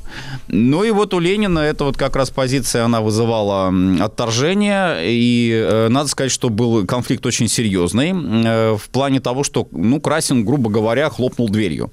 И, кстати, Ленин это ставил ему потом даже в заслугу, говорил, что да, ну вот, конечно, мы с товарищем Красиным далеко не во всем э, были, э, совпадали у нас с точки зрения, но зато он всегда высказывал свое мнение прямо в глаза. Он не, он не был интриганом. То есть это был человек, который вот мог действительно реально хлопнуть дверью, но при этом остаться вот на своей принципиальной позиции. Ленин считал, что это хорошо.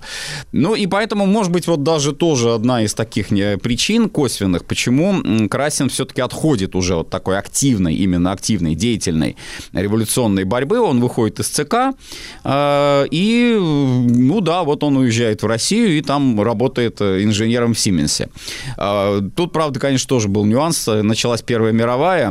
Сименс все-таки немецкая компания, и э, активы, выражаясь современным языком, там м, они попали под национализацию, а э, Красину пришлось поменять место работы. Он стал работать уже на казенном заводе, который производил порох, между прочим, что тоже, кстати, интересно. Вообще революционеры работают на военных заводах. Ну, тем не менее, факт вот э, такой тоже. И вот, э, и вот наступает 17-й год. Наступает 17-й год, и у Красина тоже далеко не все как бы вот планы э, по поводу революции ему представляются. Вот в 17 году здесь скорее можно было бы сказать о том, что Красин у нас эту революцию не сразу понял. Э, У Красина период работы вот в Москве, в частности, довольно такой плодотворный, продуктивный. Он встречается с Лениным, Лениным, э, но, как довольно многие большевики тоже на тот момент уже считали, что э, преждевременно, может быть, брать власть э, большевикам. То есть вот позиции Ленина, которые высказывал в апреле, когда Ленин вернулся в Россию, апрельские тезисы, никакого доверия временному правительству. Вот здесь вот Красин, он как раз стал занимать уже более умеренную позицию, чем та, которая у него была м, 10 лет до этого. Вот, ну, так или иначе, в общем-то, уже вот он входит эм, в этот круговорот, условно говоря, революционный, А, и э, да, он остается уже теперь, э, по сути, до последних дней своей жизни на стезе вот большевистской партии, уже никуда от нее не отходит, Э, и первое правительство, первый состав как раз вот уже советского правительства, здесь Красин начинает уже работать в этих структурах, правительственных структурах, и дальше уже его карьера идет по такой экономической позиции, экономической линии. А, Это и Высший совет народного хозяйства. И, наверное, самая яркая его вот уже э, должность, которая, собственно, делает его известным, делает его наиболее публичным, это э, наркомат э, внешней торговли и э, его работа в качестве полномочного представительства, э, полномочного представителя в зарубежных государствах за границей. То есть это Англия, это Франция и снова Англия. Ну, главным образом англичане. Конечно, здесь для Красина было такое вот очень обширное поле деятельности. А почему англичане? Он же с немцами вроде как сотрудничал. Да, вот тоже, кстати, интересный такой э, зигзаг, условно говоря. Ну, очевидно, потому что для Красина, может быть, на тот момент было не столько важно, какая там будет страна э, в качестве вот такой, условно говоря, поддержки экономической, да, торговой, сколько был важен сам по себе факт того, что э, вот эта э, блокада экономическая, которая установлена после 17 года в отношении большевиков, в отношении Советской России, вот эта блокада, она должна быть прорвана. Она, ее необходимо прорвать, потому что замыкаться в себе, вот замыкаться на внутреннем рынке, на своем, э, Красин считал это совершенно бесперспективным делом, и в этом смысле он с Лениным был э, полностью, э, взгляды их совпадали. А, ну, начало вот такого прорыва, условно говоря, прорыва на Запад, и, может быть, правильнее сказать, возвращения на Запад, это был Тартусский мир с Эстонией, а, и Красин участвовал в делегации как раз, и в том числе вот обсуждались экономические вопросы сотрудничества с Эстонией после заключения вот этого мирного договора. А дальше уже следующий этап, это вот как раз Англия, 20 год, 1120 год, гражданская война еще идет. Еще у нас Врангель в Крыму, еще советско-польская война в разгаре. А вот Красин уже в составе делегации, э, правда, делегация, она, ну, скажем так, не совсем официальная. Это делегация, которая э, действовала под прикрытием э, флага кооперации. И Существовала такая структура, Центр Союз, э, кооперативная, э, в Советской России, ее не национализировали на 100%, там, в общем, было государственное участие, но не, не стопроцентное. И вот вроде бы как получается, что это некий и э, официозный, и все-таки некоторый и частный визит э, вот представителей Советской России в Лондон по поводу заключения торгового соглашения. Прежде всего торгового, экономического, не политического, потому что Великобритания Советскую Россию не признает пока. Это произойдет до юра. А чем мы им так были интересны с точки зрения экономики? Да, вот это тоже очень важный вопрос, Сергей Валерьевич, правильно обращайте внимание. Дело в том, что, опять же, вот эта вот установка э, на то, что нам нужны капиталы, нам нужны инвестиции э, в нашу экономику, нам нужны технологии, нам нужны кадры, в конце концов, тоже инженеры, это тоже будет не так плохо. Вот эта установка, она э, четко уже совершенно становится генеральной партийной линией, начиная с 20 и особенно с 21-22 годов. И тут не означает то, что вот мы должны там идти на поклон к Западу, что вот мы как-то себя там унижаем и прочее, прочее. Тут Ленин в этом смысле как раз даже, может быть, в чем-то э, Красина тормозил. У Красина был, ну, поскольку, может быть, у него был больший опыт просто работы э, в этих э, западных структурах коммерческих, он считал, что, ну да, придется, видимо, идти на какие-то, может быть, и компромиссы. Ну, в частности, один из таких вот самых компромиссных вопросов – это вопрос в отношении к долгов царской России. Признаем мы их, советская власть, признает царские долги или не признает. Ленин категорически говорил, нет, не признаем, мы никакого отношения к царской России, к Российской империи не имеем, почему должны отвечать вообще за их долги? Красин говорил, что нет, тут надо как-то думать, тут, в общем, более взвешенная позиция. Если мы так заявим, то они с нами общаться не будут. С другой стороны, была какая еще экономическая выгода? Ну, э, она как бы двоякого рода. Первая э, связана с тем, что действительно есть некий избыток даже э, товаров, которые традиционные были товары вот российского экспорта до революции, до 17 года. В частности, это лес, например. Лес и лен. Вот это вот сырье, как ни странно покажется, в годы гражданской войны даже образовался некий избыток лесных ресурсов. Почему? Потому что, ну, так вот чисто, если биологически представить, э, лес ведь он растет, в общем, постоянно, да, и вот получается не, э, такие нужно проводить иногда санитарные вырубки. Потому что если этого не делать, ну, там просто будет заросли, там глу- глухомань будет, тайга. Что в Европе, что в Сибири, в Европейской России, в сибирской э, части России. И вот поскольку этим всем не занимались, э, после Первой мировой войны э, экспорт практически прекратился из-за военных действий, ну вот был некий избыток даже вот этих лесных ресурсов. Можно было их предложить на Запад, и Запад собирался их покупать. Тут, в общем-то, был интерес со стороны англичан в первую очередь. Пенька, потом вот это традиционное, лен, льняные ткани, тоже на это все был спрос. И Красин считал, что вот это наш козырь. Вот тут мы можем как раз этих э, англичан поймать на том, что у них тоже есть интерес.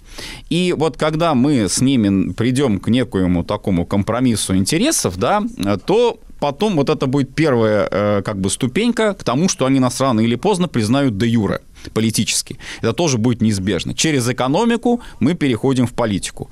Вот. Э, И, э, в общем, вот не безуспешно он ведет переговоры в 2020 году. Несколько раз, правда, они были на грани срыва.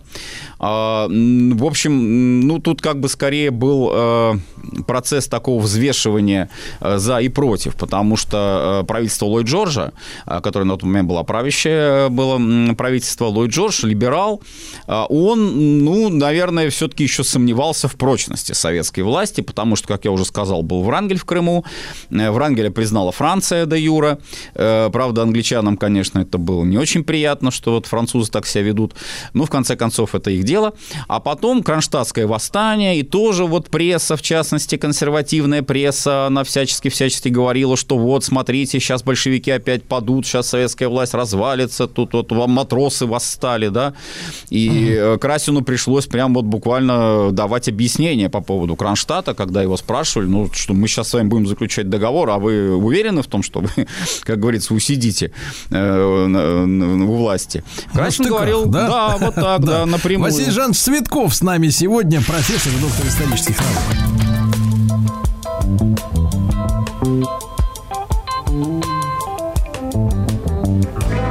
Портрет второго плана.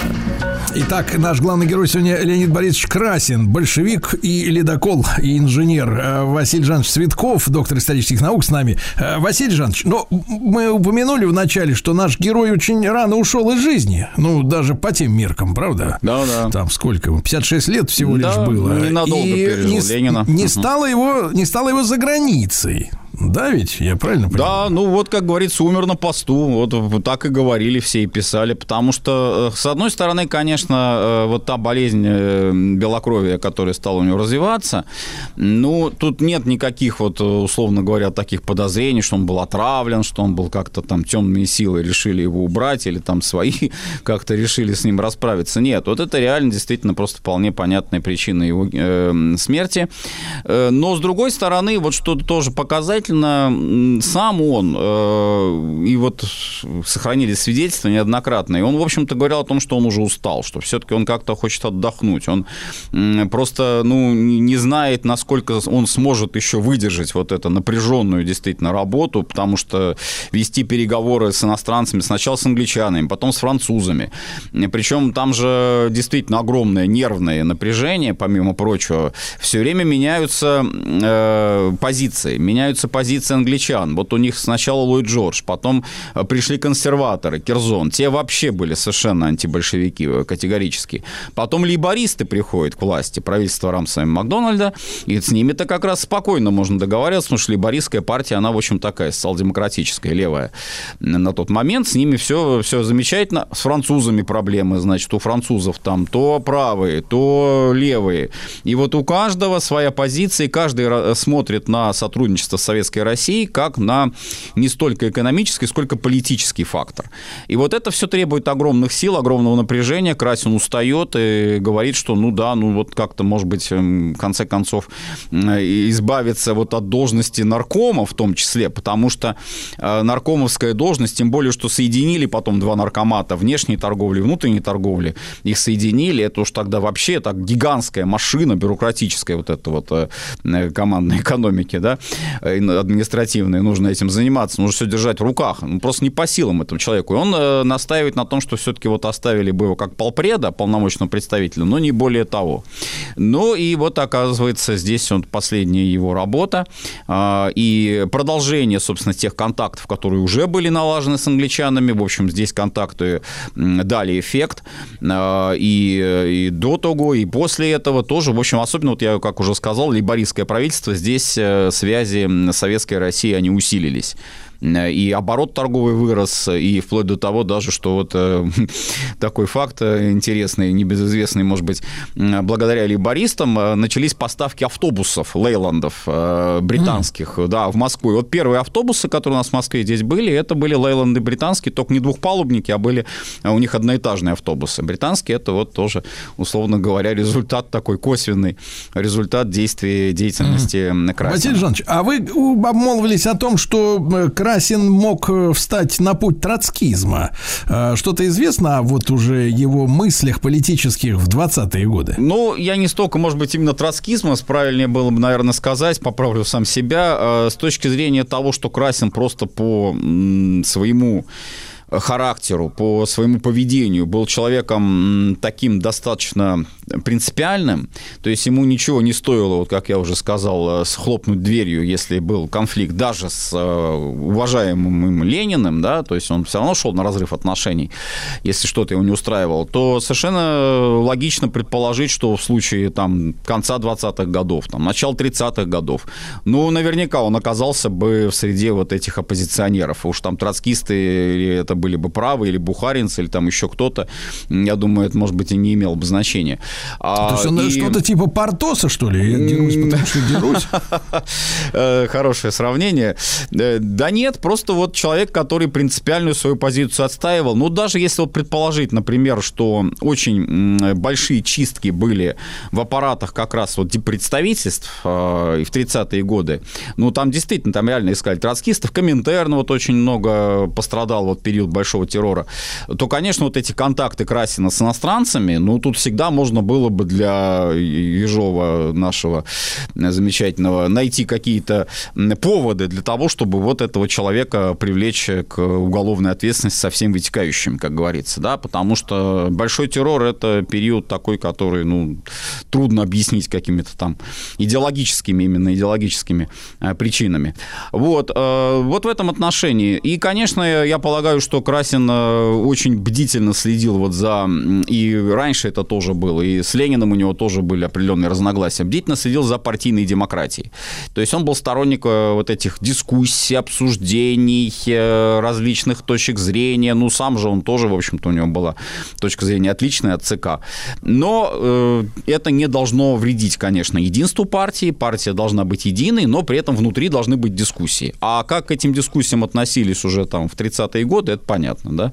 Лучше бы, чтобы их не было. Василий Жанович, но главный вклад вот нашего э, героя в историю, в чем он состоит, с вашей точки зрения? Главный вклад, э, я еще раз это отмечу, э, и это буквально можно поставить жирный восклицательный знак, в том, что он пробил экономическую блокаду Советской России. Вот это главная его заслуга. Пробил экономическую блокаду, потому что блокада была жесткой. Блокада была очень жесткой, и реально вот уже окончание гражданской войны, как жить дальше, как строить экономику. Нужны инвестиции, нужны технологии, нужны инженеры, нужны новые какие-то какие-то заводы, на чем их строить, на чем... Да даже банально нужно просто вот зерно закупить, например, для помощи голодающим 21 год, потому что своего не хватает. Вот. И как это делать? Как это делать? Что сделать так, чтобы и не потерять свою, вот условно говоря, советскую идентичность, да, не уступить э, в политических вопросах и в то же время добиться вот реальной экономической выгоды. Вот я думаю, это, наверное, главная его заслуга, э, безусловно. А в личном качестве, я так понимаю, вот эта вот принципиальность, да, и, э, ну, скажем так, не дипломатичность э, в спорах, да, то есть прямота, прямота. Да, именно. да, да, да, это, это тоже факт. Но я хочу сказать, что он был не одинок, таких было довольно много партийных деятелей, э, которые вот позволяли себе спорить с Лениным, и даже сам Ленин поощрял это в какой-то степени. Ну, когда обсуждали Брестский мир, например, там же очень были острые дискуссии внутри партии. Вот. Но вопрос о том, как бы это все продолжалось, к чему бы это все могло привести э, уже в 30-е годы. Вот это вот вопрос, как говорится, открытый. Мы тут ничего не можем предположить, Красин просто до этого не дожил. Друзья мои, Василий Жан Цветков, э, профессор Московского педагогического государственного университета, доктор исторических наук в нашем цикле «Портрет второго плана». Большое спасибо.